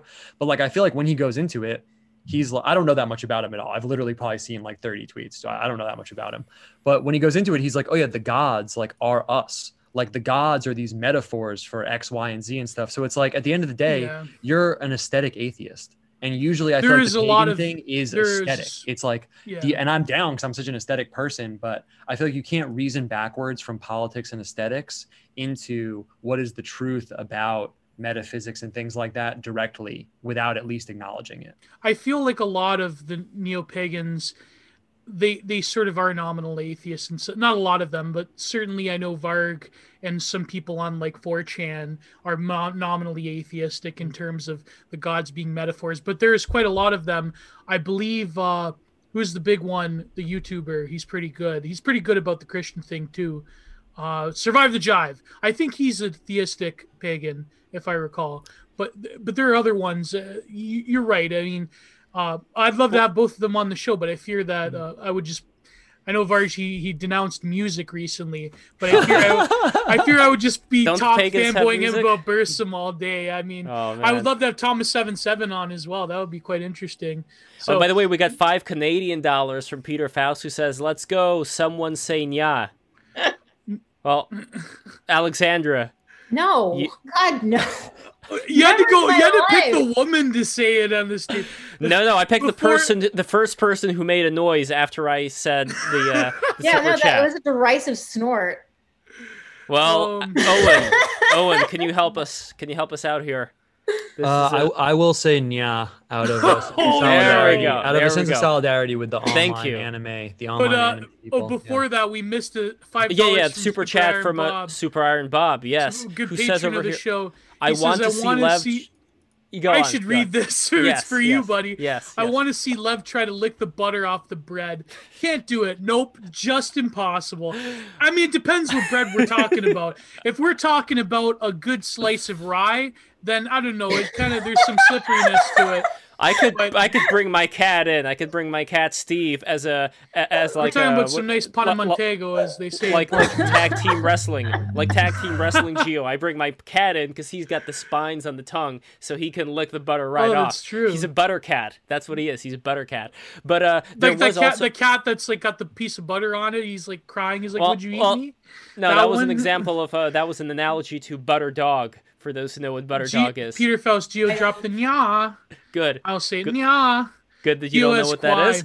Uh, Modern Hermeticist, by the way, he has a comment. He says, um, hold on, where is this? Oh, oh, here. Okay, so Modern There, by the way, ha- speaking of quiet, a Owen, you would love this. Owen, before we get to to modern medicine, there one of my favorite art critics, and I want him on the show one day. His name is uh, Thorsten Bor- uh, Botz Borstein. He wrote the book Deculturation. I've mentioned this before, but he wrote a book before that. It's called um, it's called Kawaii and Cool. It's about I shit you not. It's about in America, black people that are into anime, and like how bl- like tight. black Like, culture uh, on the like internet con- converges with anime. I, I shit you not. Look up. Yeah, I'm actually book. down. I'm down. Actually, that sounds pretty tight. Yeah, I'll, That- I'll send you the link. cool. It's it's amazing. Uh, if, if Lev, you know what, Lev, I'm just gonna send you the so you can put it in the chat. Yes, Um, please send me. So this is the comment for Modern Hermeticist. Uh, just ask Owen what he thinks about the third status of the Holy Spirit. I have no idea what that is, so Owen, buddy, uh, go go for it if if you can. I, I don't know what that is. Status of the Holy Spirit, Yeah, third status of the Holy Spirit. like the fact that it's third in the Trinity. I don't know. I'm gonna look this up myself right now. Oh, uh, well, can you qualify what what uh what he means exactly? Because it could be a few different things. I mean, are you talking about like the Joaquim Fiore thing? Joaquim, mis- mispronounced that name. But uh let me know exactly what you. Yeah, I have no idea. I hope that he's still going to be here in the chat for him to be able to um here. Okay, I found something just by searching on um Law of Gospel. Hold on, what is this? Um Abbot Joachim, Joachim Book of Illustrations. Um if the All-Americans had gained some knowledge about Joachim's expectation of the third I don't know. I'm assuming that. I, I'm gonna assume that that per, the person's asking about like this guy named Joaquim Fiore and this idea about like the third era of the Holy Spirit. I haven't heard it called the third status, but I mean it's also just interesting to talk about, so maybe that's what he's talking about. But basically, there was there was this idea that came about from this guy named Joaquim Fiore, and it's I'm probably mispronouncing that, but I'm American, so I don't care. Um, and basically, the idea was that you can look at like the theological history of man, and there are these eras, and there's the Old Testament era of humans being under God the Father, and then there's the New Testament era of being under God the Son. There's Jesus, but now it's this idea that we're in we're transitioning to this new era that's the third era of the Holy Spirit, and it's going to be totally different and all this stuff. And he got condemned. I don't know if he got like officially condemned, but eventually church officials were like, uh, I don't know. I mean, like we kind of still need Jesus and stuff. Like, what are you talking about, bro? but a lot of people trace like this vibe of this eminent era of like the spirit that's characteristic of new age back to that i haven't actually read his writings but it's come up a lot uh, in my stuff And, but and, and he says over here, uh, Modern Hermeticist, he says, because that's the root of all the New Age stuff. yeah okay so so that's what he's that's- talking about yeah for sure Yeah. Does Yeah. this coincide also with the theory of um, that people like Carl Jaspers talked about the axial ages? Like Christ came about during a certain axial age after the Buddha and so forth. I wonder if that has a similarity to it. Yeah, I haven't. I used to be into the axial age stuff, but I actually started to be skeptical about like the precession of the Earth's axis and that whole like Hmm. process anyway. So I kind of just like deported it from my worldview. Um, Interesting. but yeah, I mean, it's interesting. I guess what I could say it's interesting about the Joaquim Fiore stuff, instead of just like recapitulating the first paragraph of Wikipedia about it, is that I do, as I go deeper into my studies of different systems, what kind of starts to happen is you are getting really really deep in like the engine and really really deep in like the programming let's say and sometimes i'm like wow there's there's little there's like p- bits of code in here that no one cares about this is like really like you know obsessive ridiculous stuff but then at the same time you hit these little nodes where you're like wow this little bit buried 10,000 layers underneath here has ramifications that maybe are spilling out and characterizing the whole system itself.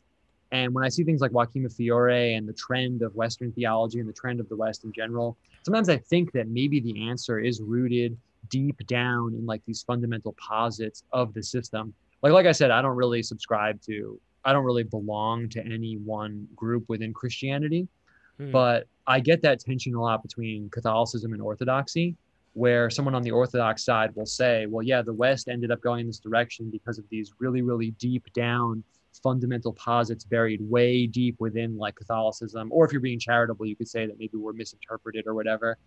Um, so yeah, I mean, it's weird that you can go back. What is Joachim Fiore like 1200s or something, and find someone basically being like a proto New Age character.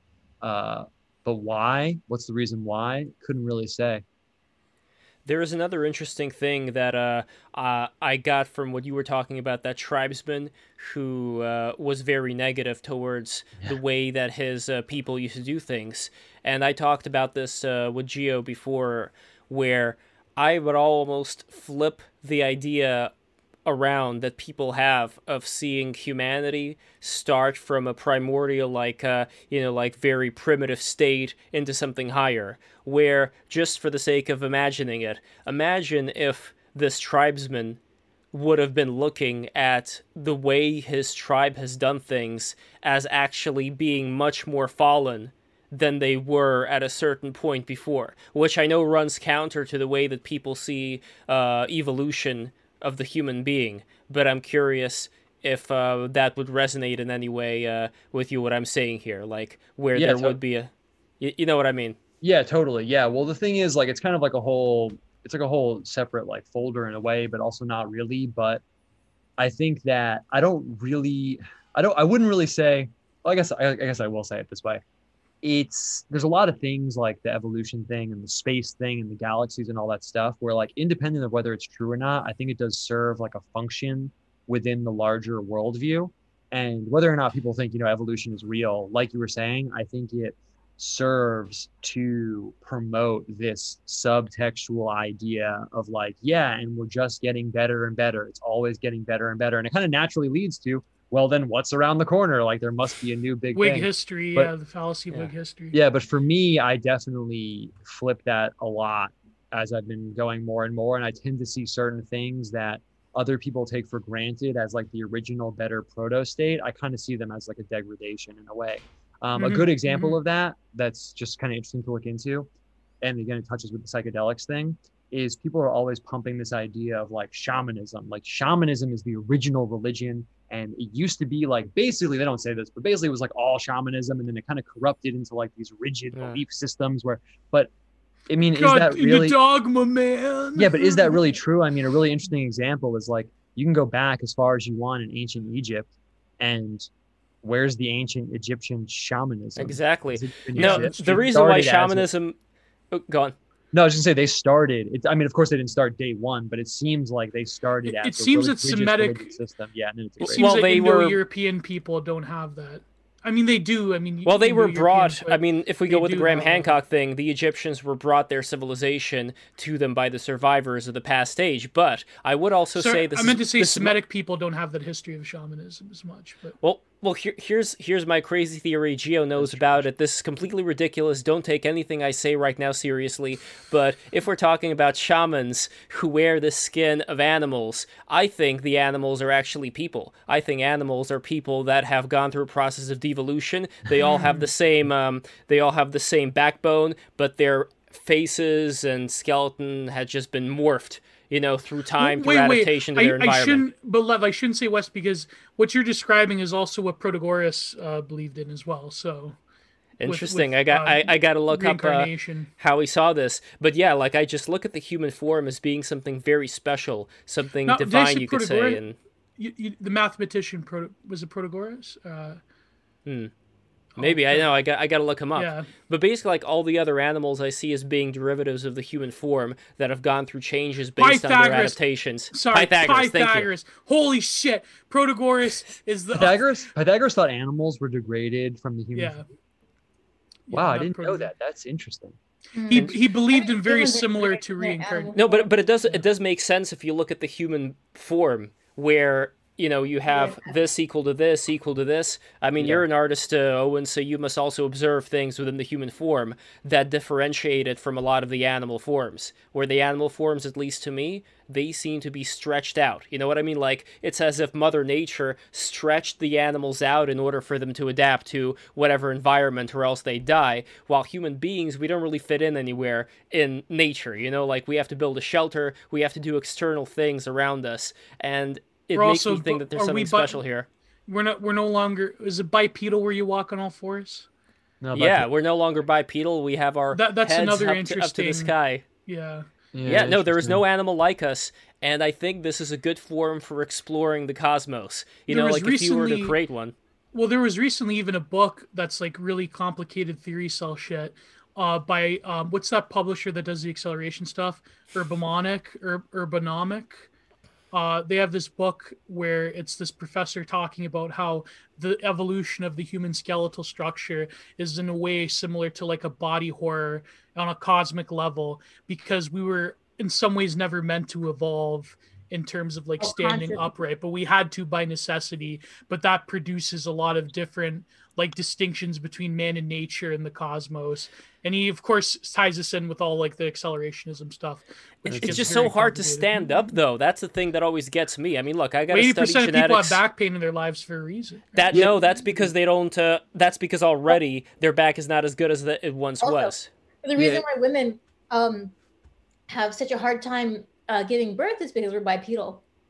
That's You know- right. Yeah, and it, well, And that's, and that's also in the skull- Bible. It's like, you know, it's like well, we were cur- we like because we like ate from the tree of knowledge or Yeah. whatever. That's why we're cursed to have such a hard time. It's like no, it's just like literally the mechanics of like, you know, Mm, the pe- human pelvis and how it's oriented. unless Yeah. unless the past human beings were once like gi- giant women, and the heads of those kids were still big, It's but not they were about head small enough size. to go it's through. not about head size at all. It's 100 percent about bipedalism because there's other Yeah. animal species with a much larger head to body ratios and still like the canal is like you know vaginal canal is Well, still like we have we you have a lot of well super through but oh, too. but it, it, it is the bipedalism, the its orientation of the pelvis, and, and it's, it's- that's Hmm. why it's so painful and difficult because you're basically trying to Interesting. push your baby like sort of up and out rather than just like out. well, that's why don't they say that's why they recommend that women give birth like uh, squatting, yeah, like squatting like they used Like- to back in the day. or like or something underwater. that really fascinates me about science is that um a lot of times like there is this sort of like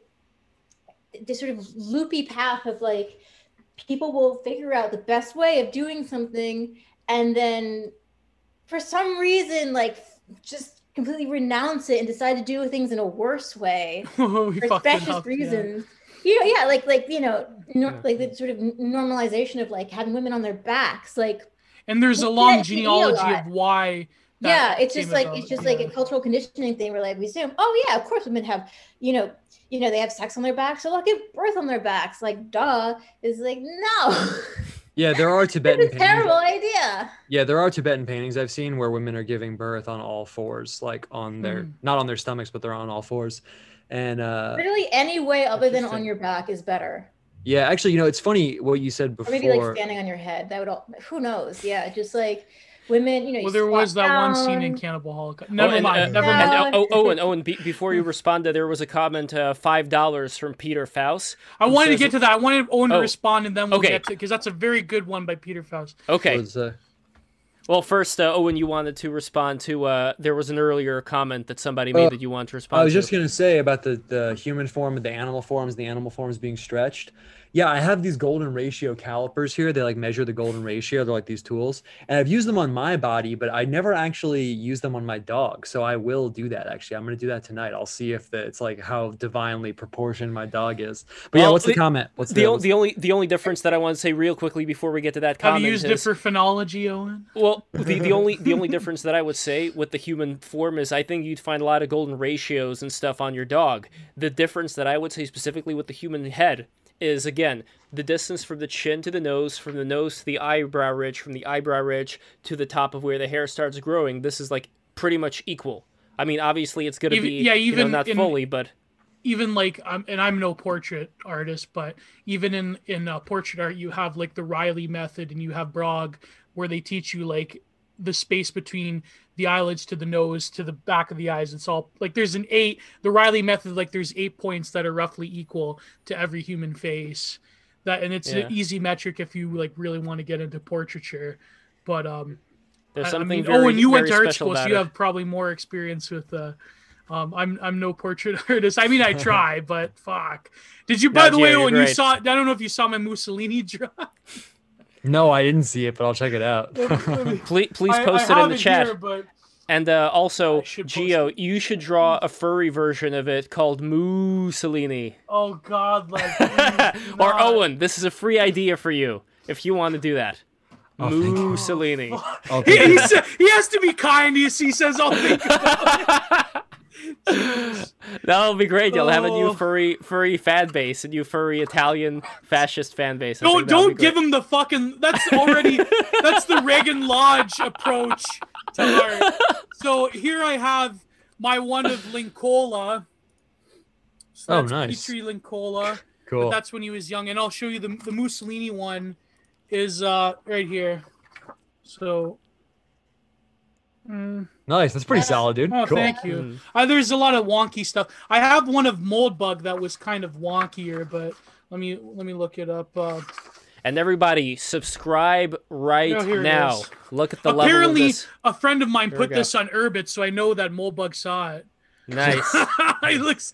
I I, I should have made his face a bit longer, but we, we should we should get get him on soon. So oh, uh, let's- hopefully let- he's doing the. Uh, I mean, if please, if everyone, anyone knows Moldbug on Urbit or somewhere, I know he's doing a, a circuit recently, but I would Oh, we love to have we- him we- on. I would love to have great critics of him on, like Yes. Carlsbad, who would really. uh By the way, Carlsbad, you're no longer my friend. You fucking called me out on Twitter. I hate you. I'm sorry. I'm kidding. I love NT Carlsbad, uh, but he is right. I'm kind of like a Pomo um, enthusiast, so he's he was critiquing me on that. So, but anyways, let Peter Faust has this Yes. great quote for you, Owen, personally, but also other people can get in on this. So this is, and we also have another one by uh, Liam Converse and also by Cream Wizard, Cream Wizard. So for five dollars, Peter Faust. Uh, what is your so I? Uh, what is your answer to Nietzsche's sort of questions on how particular strains of Christianity based around love is degenerative, presumably of the human spirit. So the the, the genealogy of morals. Uh, what is your take, Owen? Yeah, like slave morality and like stuff like that. I Yeah, feel like that's kind of the same same pocket. Um, well, the thing about it's not it's not exactly what he asked, but the thing about slave morality, which is normally what the critique is with the Nietzsche crew, for my opinion, uh, in my experience, is that slave morality actually not that I'm fit to like critique like a great philosopher, but it's a it's a logical fallacy called the appeal to motivation. To say, well, you have this system because you have this motivation to X, Y, and Z is a logical fallacy. Not that that makes it invalid, but I'm just saying because it really bothers me. Uh, but I just the idea, the question being, the idea of appealing to love as sort of this universal principle degrading the human spirit. Uh, I just don't really see it that way. It's kind of like a very deeply unsatisfying answer but I don't think that Christianity exists in this context that people generally try and paint it as, where like, let's say someone broke into my house and like I'm not gonna like shoot them or something. I think that that kind of like cosmic love is sort of on a different level and playing field than the fallen situation that we're in and that we're a part Mhm. of. Um, I wouldn't say it's degrading to the human spirit. In fact, I kind of think it's like the opposite. I think that if you strip that out and you really start looking at other people, maybe even you could say your enemies or something as pure, you know, bags of meat, obstacles to be overcome, I think that that's actually like I think that that's actually like what is degrading like to the human spirit really. I mean, you could look at that within any like political situation or something. I mean, it doesn't really Well- matter like what my politics are, but let's say there's a group of people where I'm like, yeah, we're enemies and like I don't like it and you probably don't either, but we are enemies. If it's not put into this larger folder of like however there is this larger theological situation that enmeshes into this particular conflict that we're having i would say that is degrading to the human spirit because then i'm just like an animal and why don't i just go kill you or something Yeah. then Well, know? look at the And Japanese. even if, even oh, wait, just say, that's just the say, rule just say, the wait, someone is, yeah, and someone is going to hear that and say, well, yeah, maybe you should. But the thing is, even if it was like a war or something like that, let's say there was a totally justified war that I had to go be a part of, and it was, let's just say, for the sake of discussion, it was completely justified. Like, yeah, those guys are fucking up our whole situation, and we have to go kill them. Like, yeah, I mean, I, I could do that, yeah, but I would, it would still be put into a larger framework of this provisional conflict that I'm a part of is not absolute the it's not the absolute con- cosmic situation. It's a provisional conflict that i'm a part of. Maybe some people in a neighboring country are like coming and you know messing up our bread situation and our people are going to starve so we're going to go kill them. That's a provisional situation that's contingent on circumstance. It's not an absolute defining larger larger Mm. situation that i'm going to put myself the essence of myself into and say this defines me and my nature. It's something i'm participating in but there's a higher reality. But would you say that there is also with even within Christianity, um, for example, when you look at uh, Evola's text "Metaphysics of War," that was largely a Nietzschean pagan text. But at the same time, do you think within Christianity there's still a context for struggle and conflict and war, even if it's just a war of the self against the self in terms of um, the the history of conflict within Christianity. I don't know. I mean, it is kind of like you're saying an alien an alien dialectic as opposed to what is traditionally Christian orthodoxy. I don't know. It's well it's one of those strange kind of gray areas. Yeah, well, I'm not totally qualified to give like the I'm not actually in any way qualified to give the official answer on that, but my answer to that would be that um, you asked, is there a place for some type of like conflict like that within Christianity? Is that the thing about Christianity is that you there's a there's like sort of a, a a break when people from different worldviews are talking about this kind of thing where within Christianity we recognize that we're in a fallen world that is unideal. So it becomes a little messy if you're saying like, well, is there a place for it? Well, yeah, dude. I mean, is there a place for like shooting burglars? I mean, I would say so, yeah. But Hmm. like, is that ideal? No. So those two Hmm. things seem to be in conflict. Like someone like from that worldview might ask me, like, well, ideally, would you shoot someone breaking into your house? Well, Not ideally, ideally. no. Ideally, no. But Yeah. practic- practically, Yeah. would I? Yeah, dude, I definitely would. Well, l- Maybe look at someone- the Japanese during World War II. All the torturous things that they did to the prisoners that they called like blocks of wood. You know, that's mm-hmm. already like going beyond just practical. You know, we must kill them in order to get this island or whatever. is like you know avoid dehumanization. Understand the you know the reality of, of what what what is transpiring. Don't use metaphor. Don't try to like coach yourself into like disbelieving reality. If you're torturing a human being to death, like that's what you're doing. You know, you're not performing medical experiments on them. You're not, you know, I mean, you are like in that context, but like primarily you're torturing them to mm-hmm. death. But you there know? may have been a reason why the Japanese were let off easier than the Germans were. Because they were, again, like a society that, even though there was the Meiji Restoration and all that, like, let's face it, they were still within, like, their own hive mind echo chamber. Well, people have some theories about some very esoteric racists have some theories about why the the Germans didn't get a lot off, but the Japanese did. But Wait, wait. So are there other? Yeah, wait. So no, the just Japanese- No, because the Ger- the Germans they've already participated in the same kind of civilization that everybody else in Europe did. The Japanese not so much. They came in pretty late to that, that is party. true. We do have a Eurocentric view of World War II in general, whereas opposed to what the Japanese, what they were doing throughout the whole continent of Asia Hmm. was sort of like not forgotten, but it's it's much more. I, I guess it, I mean, but it's different in America because America, you have a direct um, memory of the war in the Pacific theater, so it's kind of like I don't know. Yeah, it's a strange. yeah.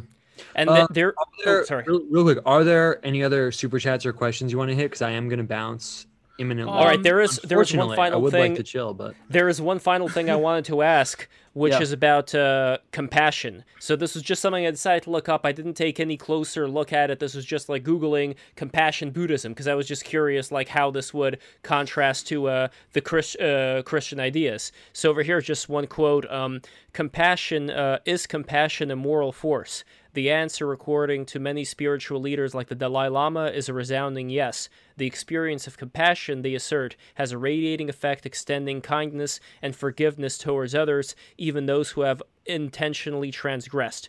So that doesn't sound too bad to me. But again, this is just a sentence that I read from a Google search on some site that I don't like, some uh, Stan- uh, uh, Stanford University website. So I don't know. You were in this a lot longer than I am, so I'm curious. What would you say are the differences in the compassion, the view of compassion in Buddhism versus uh, Christianity? Um, that's a really good question, man. Uh, well, it's really hard to say anything definitive about like what is the view Buddhism has towards X because under Buddhism you have groups that are in my opinion way more disparate and different than you have under the Christian umbrella. You know, you have like people that are eh, almost like different religions almost. Um, what would the difference be though? I mean, of course you have the same like kind of underlying like be nice to people and stuff like that uh it gets a little tripped out and different when you start incorporating reincarnation a little bit but i don't know off the cuff i'm hesitant to say that it's it's very very similar but i guess you could say the idea of compassion is similar i think the difference would be Motivations. the difference might be maybe maybe motivations both trying to get people to the end goal but i mean i think it's a more of a difference probably group to group based on what it means to yeah that would be more of a bet this is a better answer. It's more of a difference like group to group based on what it means to be compassionate because that is like a whole crazy can of worms. I mean like if you have a friend who's like an alcoholic and he's drinking himself to death if you beat him with like a two by four within an inch of his life and throw him in your basement and he stops drinking forever is that compassionate i mean Hmm. I don't know. I can't really tell. You know, it's kind of an extreme example, but like what it means. What, what would be the Christian answer to that, by the way? Like, if you were to go up to a priest and ask, Uh, him, I don't like, think you could what beat do I do with, with a my two by four, but I think if you chain him in the basement to get him to stop drinking, you're in at least a gray area for li- sure. like Odysseus in Uh, the Sirens. yeah, but that's I think that that would be part of the difference. I mean, like you know, within some of the more like you could say extreme neutrally, but let's say different Christian groups, let's say I'll be like uncharitable towards my own worldview. I mean, if you have someone who's like a heretic, I mean, there were times where like, you know, speaking out against the idea of the Trinity in Europe would get you like literally killed. But they would say, well, we're being compassionate because you're endangering your soul by Yes. blaspheming against God, so we're going to kill you. And sorry, that's that's the compassionate thing to do. I mean, I'm not really on board with that, but the idea of like, and you know, Buddhism has, I'm sure, I'm sure we could find something in Tibetan Buddhism of like that. Sure. You know, not maybe not that, but We- you know, so the idea of like what it means to be compassionate, I think, is like conditional on like the worldview. It's kind of a cop out answer. though. Sounds pretty based though. But No, it's um, interesting. I mean, it gives it gives us a lot of territory to look at in the future. And this uh, w- yes, this one super chat by Liam Converse um for five dollars I think it's interesting. It's also I guess you could pertain to what we're talking about. E. Michael Jones. Uh, maybe we should get EMJ on the podcast one day. yeah, EMJ posits a good explanation of how it could be monotheism. Actually, was the first religion in the late la- his latest book on on the logos. Look into logoi spermatikoi, spermatikoi. So that's pretty interesting. How in fact monotheism was the first religion as such. I don't know if that's uh, and of course the other one by Cream Wizard is why um, why does the golden ratio look so good? I've never heard someone go in depth into it. Was it mentioned in the Bible? Yes, I think it was. I, of I can mentioned in the answer that. That'll be the last thing I answer, and then I'm Yes. gonna bounce. All The right, golden ratio. The thing that people normally miss about the golden ratio. Wait, also just one other thing. So I'll kind of wrap up these two things, and then I'm gonna go bounce and deal with my my hound, my houndlet, as I call her. Oh, Yeah, so that's what she's doing right now. Um, the one thing that I would contrast with the Buddhism and Christian thing, I just thought of I just thought of a good example. In Mahayana Buddhism, there is a story in the Lotus Sutra where, long story short, there's these kids in this house and the house is on fire and this guy goes to them and he's like i don't know if i told this story last time sorry if i did. And this guy goes to them and he's like hey um, the house is burning down you have to get out of it. And the kids are like whatever we don't get it we're little kids. Um, so then he goes to them and he's like hey on the lawn outside i have all these toys and horses like come outside and they come outside and there's nothing there, but he saved them from the burning house. And the point of the story was basically the Buddha in this Mahayana Sutra saying, Yeah, sometimes I have to lie to you guys because you guys don't fucking get it. And that's how it is being this woke. So there is a more provisional moral system, I would say, where in some forms of Buddhism, it's like, yeah, well, if you're a Buddha, you have to lie sometimes because people aren't going to get it. And then I think that I would see that as a little different than within the Christian system of like, yeah, lying is bad de facto, period. It doesn't matter. But that's my own bias, probably because of my worldview. Um, the golden ratio thing, this is the last thing I'll say, but I think it is worth saying because most people kind of miss it, I think the thing about the golden ratio that makes it the golden ratio is that it's the only proportion where the this is going to be a lot easier if you're looking at something that has the golden ratio in it. So actually if you look at one of your fingers, your fingers are proportioned into the golden ratio if you cut it at the digit. It's the only ratio or your hand, your hand to your fingers even is the golden ratio also.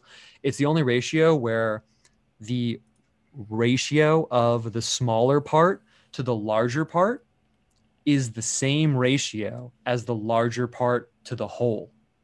So what that means is that when you cut it right at that point, the small part in relationship to the big part is the same thing as the big part in relationship to the whole. So it kind of like vibrates and has this like feedback loop within itself. And in my opinion, that's part of why it has its like hyper aesthetically pleasing quality and translates to like sound and number and geometry and visuals and everything.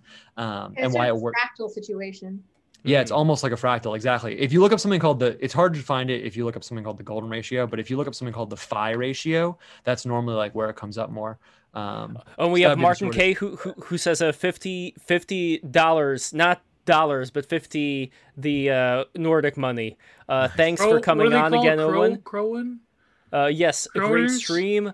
Ali, alo, and nya to everybody. So thank you so much, Wow, Martin K. He is a you. patron of Nice. ours. And also, I, I recommend watching this documentary called Black Whole, not H O L E, but W H O L E, from this guy who's kind of like, um, I don't know, you could say he's also one of those new age people, but he talks about like the ratio between like the human body and like the planet and the stars and the galaxy and all that. Like, it's, it's interesting to think about how there is this relationship between a lot of these things, uh, mathematically speaking, and how There's you really- could, yeah. Yeah, there's a really small book called The Golden Ratio or The Golden Mean by a guy named Dodd Sutton. I think that's the guy's name. Maybe it's Dodd Sutton or Scott Olsen. I don't remember. It was one of those two guys. It's a good little book with a lot of pictures. But yeah, I'm gonna bounce right now, guys. Uh, this was Thank you very fun. much. Thanks me Thank on you again. so much. And, uh, Owen, it's always a great pleasure. well. Guys, please buy? Owen's merch right now. Thanks, Go to uh, and I'm I- I'm gonna let you go in, but I'm just gonna Yeah. promote you while you are gone. So here we go, guys. Thank you so much for watching this. I really appreciate everybody. I really appreciate Owen, Gio, Alexandra, and now I'm going to load up the page which has all the merch on it from Owen. I just Does bought a shirt Owen, do you have today. a Patreon or? Yeah, I'll show. Yeah, so it's funny at the end. If you made if you made it all the way to the end, you probably are at least somewhat interested in the vibe. Um, yeah, I have a Patreon that really helps me out running the whole art thing. Uh, the main hub is my Twitter. I'm also on Instagram. It's at Owen Broadcast. And uh, I got Here the we go. Here- with shirts and stuff. But I got some I got some dope stuff coming out soon, so it should be pretty cool. I can't say exactly what, but I'm always machinating in the studio. It's where I am right now. I'm surrounded by like paper cutters and paint and paintings and all this stuff in here. So some cool stuff is going down. Here is the Patreon for Owen I'm, Cyclops. I'm going to get into the Patreon game soon when I also release uh, my shopping Absolutely. website. So. Excellent. nice. And here is the Shopify over here. Buy his stuff. I just bought for my mom today the uh, "Don't Eat the Lotuses" shirt. Very beautiful shirt. So Shop uh, and Bazaar. yes, exactly. both. So Owen, brother, thank you so much for coming in, and I can't wait till we do the psychedelic stream. We're gonna get Daniel Pinchbeck in here, and we are going to have a have quite a time. So Cool, man. thank you Yeah, again, forward brother. I really appreciate Cool. it. I'll talk to you guys soon. See ya. See ya.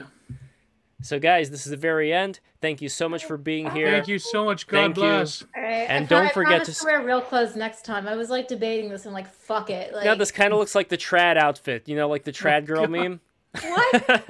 I can. Uh, I actually have next time I'll wear my my actual trad girl dress. Nice. Oh. go Oh, full nice. Oh, I'll dress up. I'll do a different theme for every stream. That would be so That'd fun. be I love it. Yeah. And tomorrow, oh, by the way, tomorrow, Free for All Friday, I completely forgot to promote this, so I'm going to do it right now. Tomorrow we are talking Sonic the Hedgehog, and if you guys if you guys like Sonic Well, R, we'll talk about other things. Hopefully, I mean, oh god, Yes. Sonic. Well, the first the first hour we're going to be talking Sonic the Hedgehog and we're going to have TJ Davis who did the vocals for Sonic R, which is the video game where you race a Sonic not with the stupid cars or the vehicles or whatever, or the surfboards. No, you race a Sonic with his feet like he's meant to.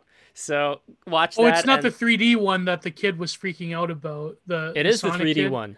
Oh, Well, that's the the, worst one. one. no. but but the Sonic music is a good game. Okay, you remember that kid, the Sonic kid? Okay, I don't remember the Sonic Kid. I remember the oh JonTron no, the review backpack. Of Sonic Oh. R. No, I got to take a look at that. Yeah, he was freaking out about Sonic R because they made it 3D. So um, Sonic, what's his name? There's a whole uh wavy web surf on him. Rant against Sonic fan base. He ruined Sonic. Sammy Classic Sonic fan. Shout out to Sammy Classic Sonic fan. Holy crap. He fucking hated that. He bodied that game because it was 3D. We should have him on. Ah! But uh, no, but uh, TJ Davis, she did the vo- vocals for Sonic R. She did the song "Can You Feel the Sunshine" and uh, a lot of other great songs. I want to tell. TJ Davis, you ruined No, Sammy she had Classic nothing to Sonic do with fan's it. life. She had nothing to do with it. She was just doing the music. But anyway, we also have another special. Well, here's who we have tomorrow, by the way. So we have uh, Tom64. We have Hotep Sophia. She is back. Conscious finally. Moss. MK Ultra Money, Finsimist, Luke Valentine is back with us. We have Metaphor Man. We have, uh, well, of course, we also have uh, Alexandra. You are yeah, coming it'll back be tomorrow. so nice. It'll be so nice to have another woman on the stream. Holy shit, I'm sick of this sausage fest. Well, well, And our uh, we, Hotep Sophia is a woman, so yes. well, yeah, I just That makes three- three female women. Excellent. pronouns, so, So, so then we have um, made that assumption. the Terrence. The Terrence is coming as well. And uh, we also have special guest Zachary Elwood, who is a professional poker player, and he is the host of the psychology podcast People Who Read People. His work into online deception has been featured in the New York Times, Washington Post, and many more publications. So there we go. We are bringing it all to you live because we love you and we want to give you the best damn entertainment. and tomorrow's stream is going to be a total disaster. don't say No. that, Gio. It's going to be great. We're going to talk about psychology, Sonic, uh, other various forms of things that should never be brought up in polite conversation. So exactly and the, and also here here's what else is happening so next week tuesday march 2 we are going to have the cyberpunk stream and that one's going to be with chaos prime ostov crunches the uh, numbers and it's also going to be with zero hp lovecraft. So he is he is coming back for that. Uh, another free for all friday on friday march 5th uh, on tuesday march 9th we are doing a stream about the entertainment industry. On Oh. thursday on Thursday, March 11th, we are doing a stream about the state of Europe with Alexander Bard as one of our guest panelists. I wonder if we could get Niccolo Soldo on with Alexander Bard in terms of European politics. That'd Please like- br- bring him on. Uh, if And someone then- knows uh, Prog Rock Farmer on Twitter, Niccolo Soldo, uh, if he could come on with Alexander Bard because he is an expert on European politics, that would be crazy. Um, I know And- he's, yeah. And then we're going to have for uh, Tuesday, March 16th, Jon Stokes, who is the co founder of Ars Technica. And he's a very big uh, Oh, weaponry God. enthusiast. no. So Ars Technica. He's it's he's coming. We're doing Oh. it, man. I'm I'm excited. And we are also gonna have okay. We may have the psychedelic stream on Thursday, March 18th. We're gonna figure that out. And then Tuesday, March 23, the great Sean Lang is coming back for a sewing discourse. He is the great English professor who joined us Oh. that time on Free for All Friday, and he is coming back. And finally, Thursday, March 25, we are gonna have Grit Cult sewing discourse with oh, finally. Finally, By the way, so that is for those, um, okay, two things. Go watch my video I just uploaded today. It's on. It's critiquing this article by the Walrus, which, if people don't know, it's the uh, knockoff version of Jacobin magazine. If you're Canadian, it's the Canadian Jacobin magazine. Uh, it's about Zoomers versus millennials on the internet. It's very great. But speaking of Grit Cult, Grit Cult did an excellent podcast with my good friend Alex Kaschuta, who I was also on. Go look up uh, Alex Kaschuta Grit Cult uh, her podcast. It's great. Uh, highly recommend it. So, and, and Lev, if you could, um, what is her pod? It's called Subversive Podcast. So look up, uh, look up Subversive Podcast. Uh, Alex Kaschuta and Grit Cult. Here we go. It- Grit Cult, what is our future? I'm putting it into the BTR chat right now. This is how fast I am. I'm a, I'm almost as fast as Sonic the Hedgehog. That's how fast I am. Oh, so wow. here we go. Grit Cult, what is our future? Check that out. And And one day we will have Alex Kaschuta on, but because she lives in Romania, it's we it's the scheduling. Yeah, but we'll, we'll we'll do it. We will make it work. I mean, the European stream that's going to start from 2 p.m. Oh, by the So- way, one more thing before we go, I have to shell one more All right. thing.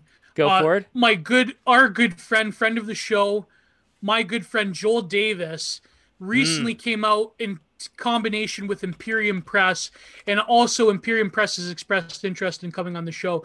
Um, go to his Twitter; it's it's linked there.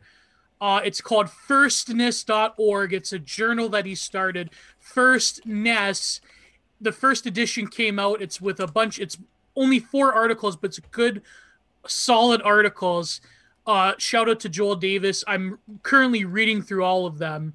Uh, firstness.com. It's by Imperium Press as well. So maybe Lev, if you could, yeah, there you go. So that's my final shout out. Go and read it. Go and watch the Grit Cult podcast. Go and watch my video. Yes. And uh, yeah, And uh, again, Porco Rosso. Is that a is that a movie that you like? Are you into a lot of uh, Miyazaki films? Yeah, why not? I mean, not like Mm. unduly. I just thought it was funny as a name. Sometimes, like, generally, my usernames are just things that like I I just pick off the top of my head. Well, follow her on Twitter right now. You only have nine followers. We got to change this. So follow Alexandra right now. You are you're wonderful, Alexandra. Thank you so much for being much. here. And of course, follow Gio on Twitter. I Hmm. can't believe anybody here is not following Gio on Twitter. How dare you not and follow my? YouTube. I have to get to a thousand subscribers, Yes. please. Yes, this is his YouTube right over here. So follow on YouTube. John Jafari. Yeah, that would be pretty good. I may have the number of his uh, uh a person who works with him. But uh, anyway, so and also while we're at it, follow me on Twitter. Why not? I have a lot of interesting dreams that I have that I'm going to write down. I had an interesting dream last night. So follow me on Twitter right here. I'm going to post some more animations, artwork, things of that nature. And uh, this is pretty much it, guys. Thank you so much for watching. I appreciate all of you. I appreciate our guests and uh, Owen Cyclops today. It was amazing, phenomenal, and uh, looking forward to more tomorrow. Tomorrow is going to be Free for All Friday, so be sure to go in there, set a reminder, 5 o'clock tomorrow, be there, be square. Anyway, mwah, take care. I love you. Bye bye. Subscribe. God bless. Goodbye. Bye bye.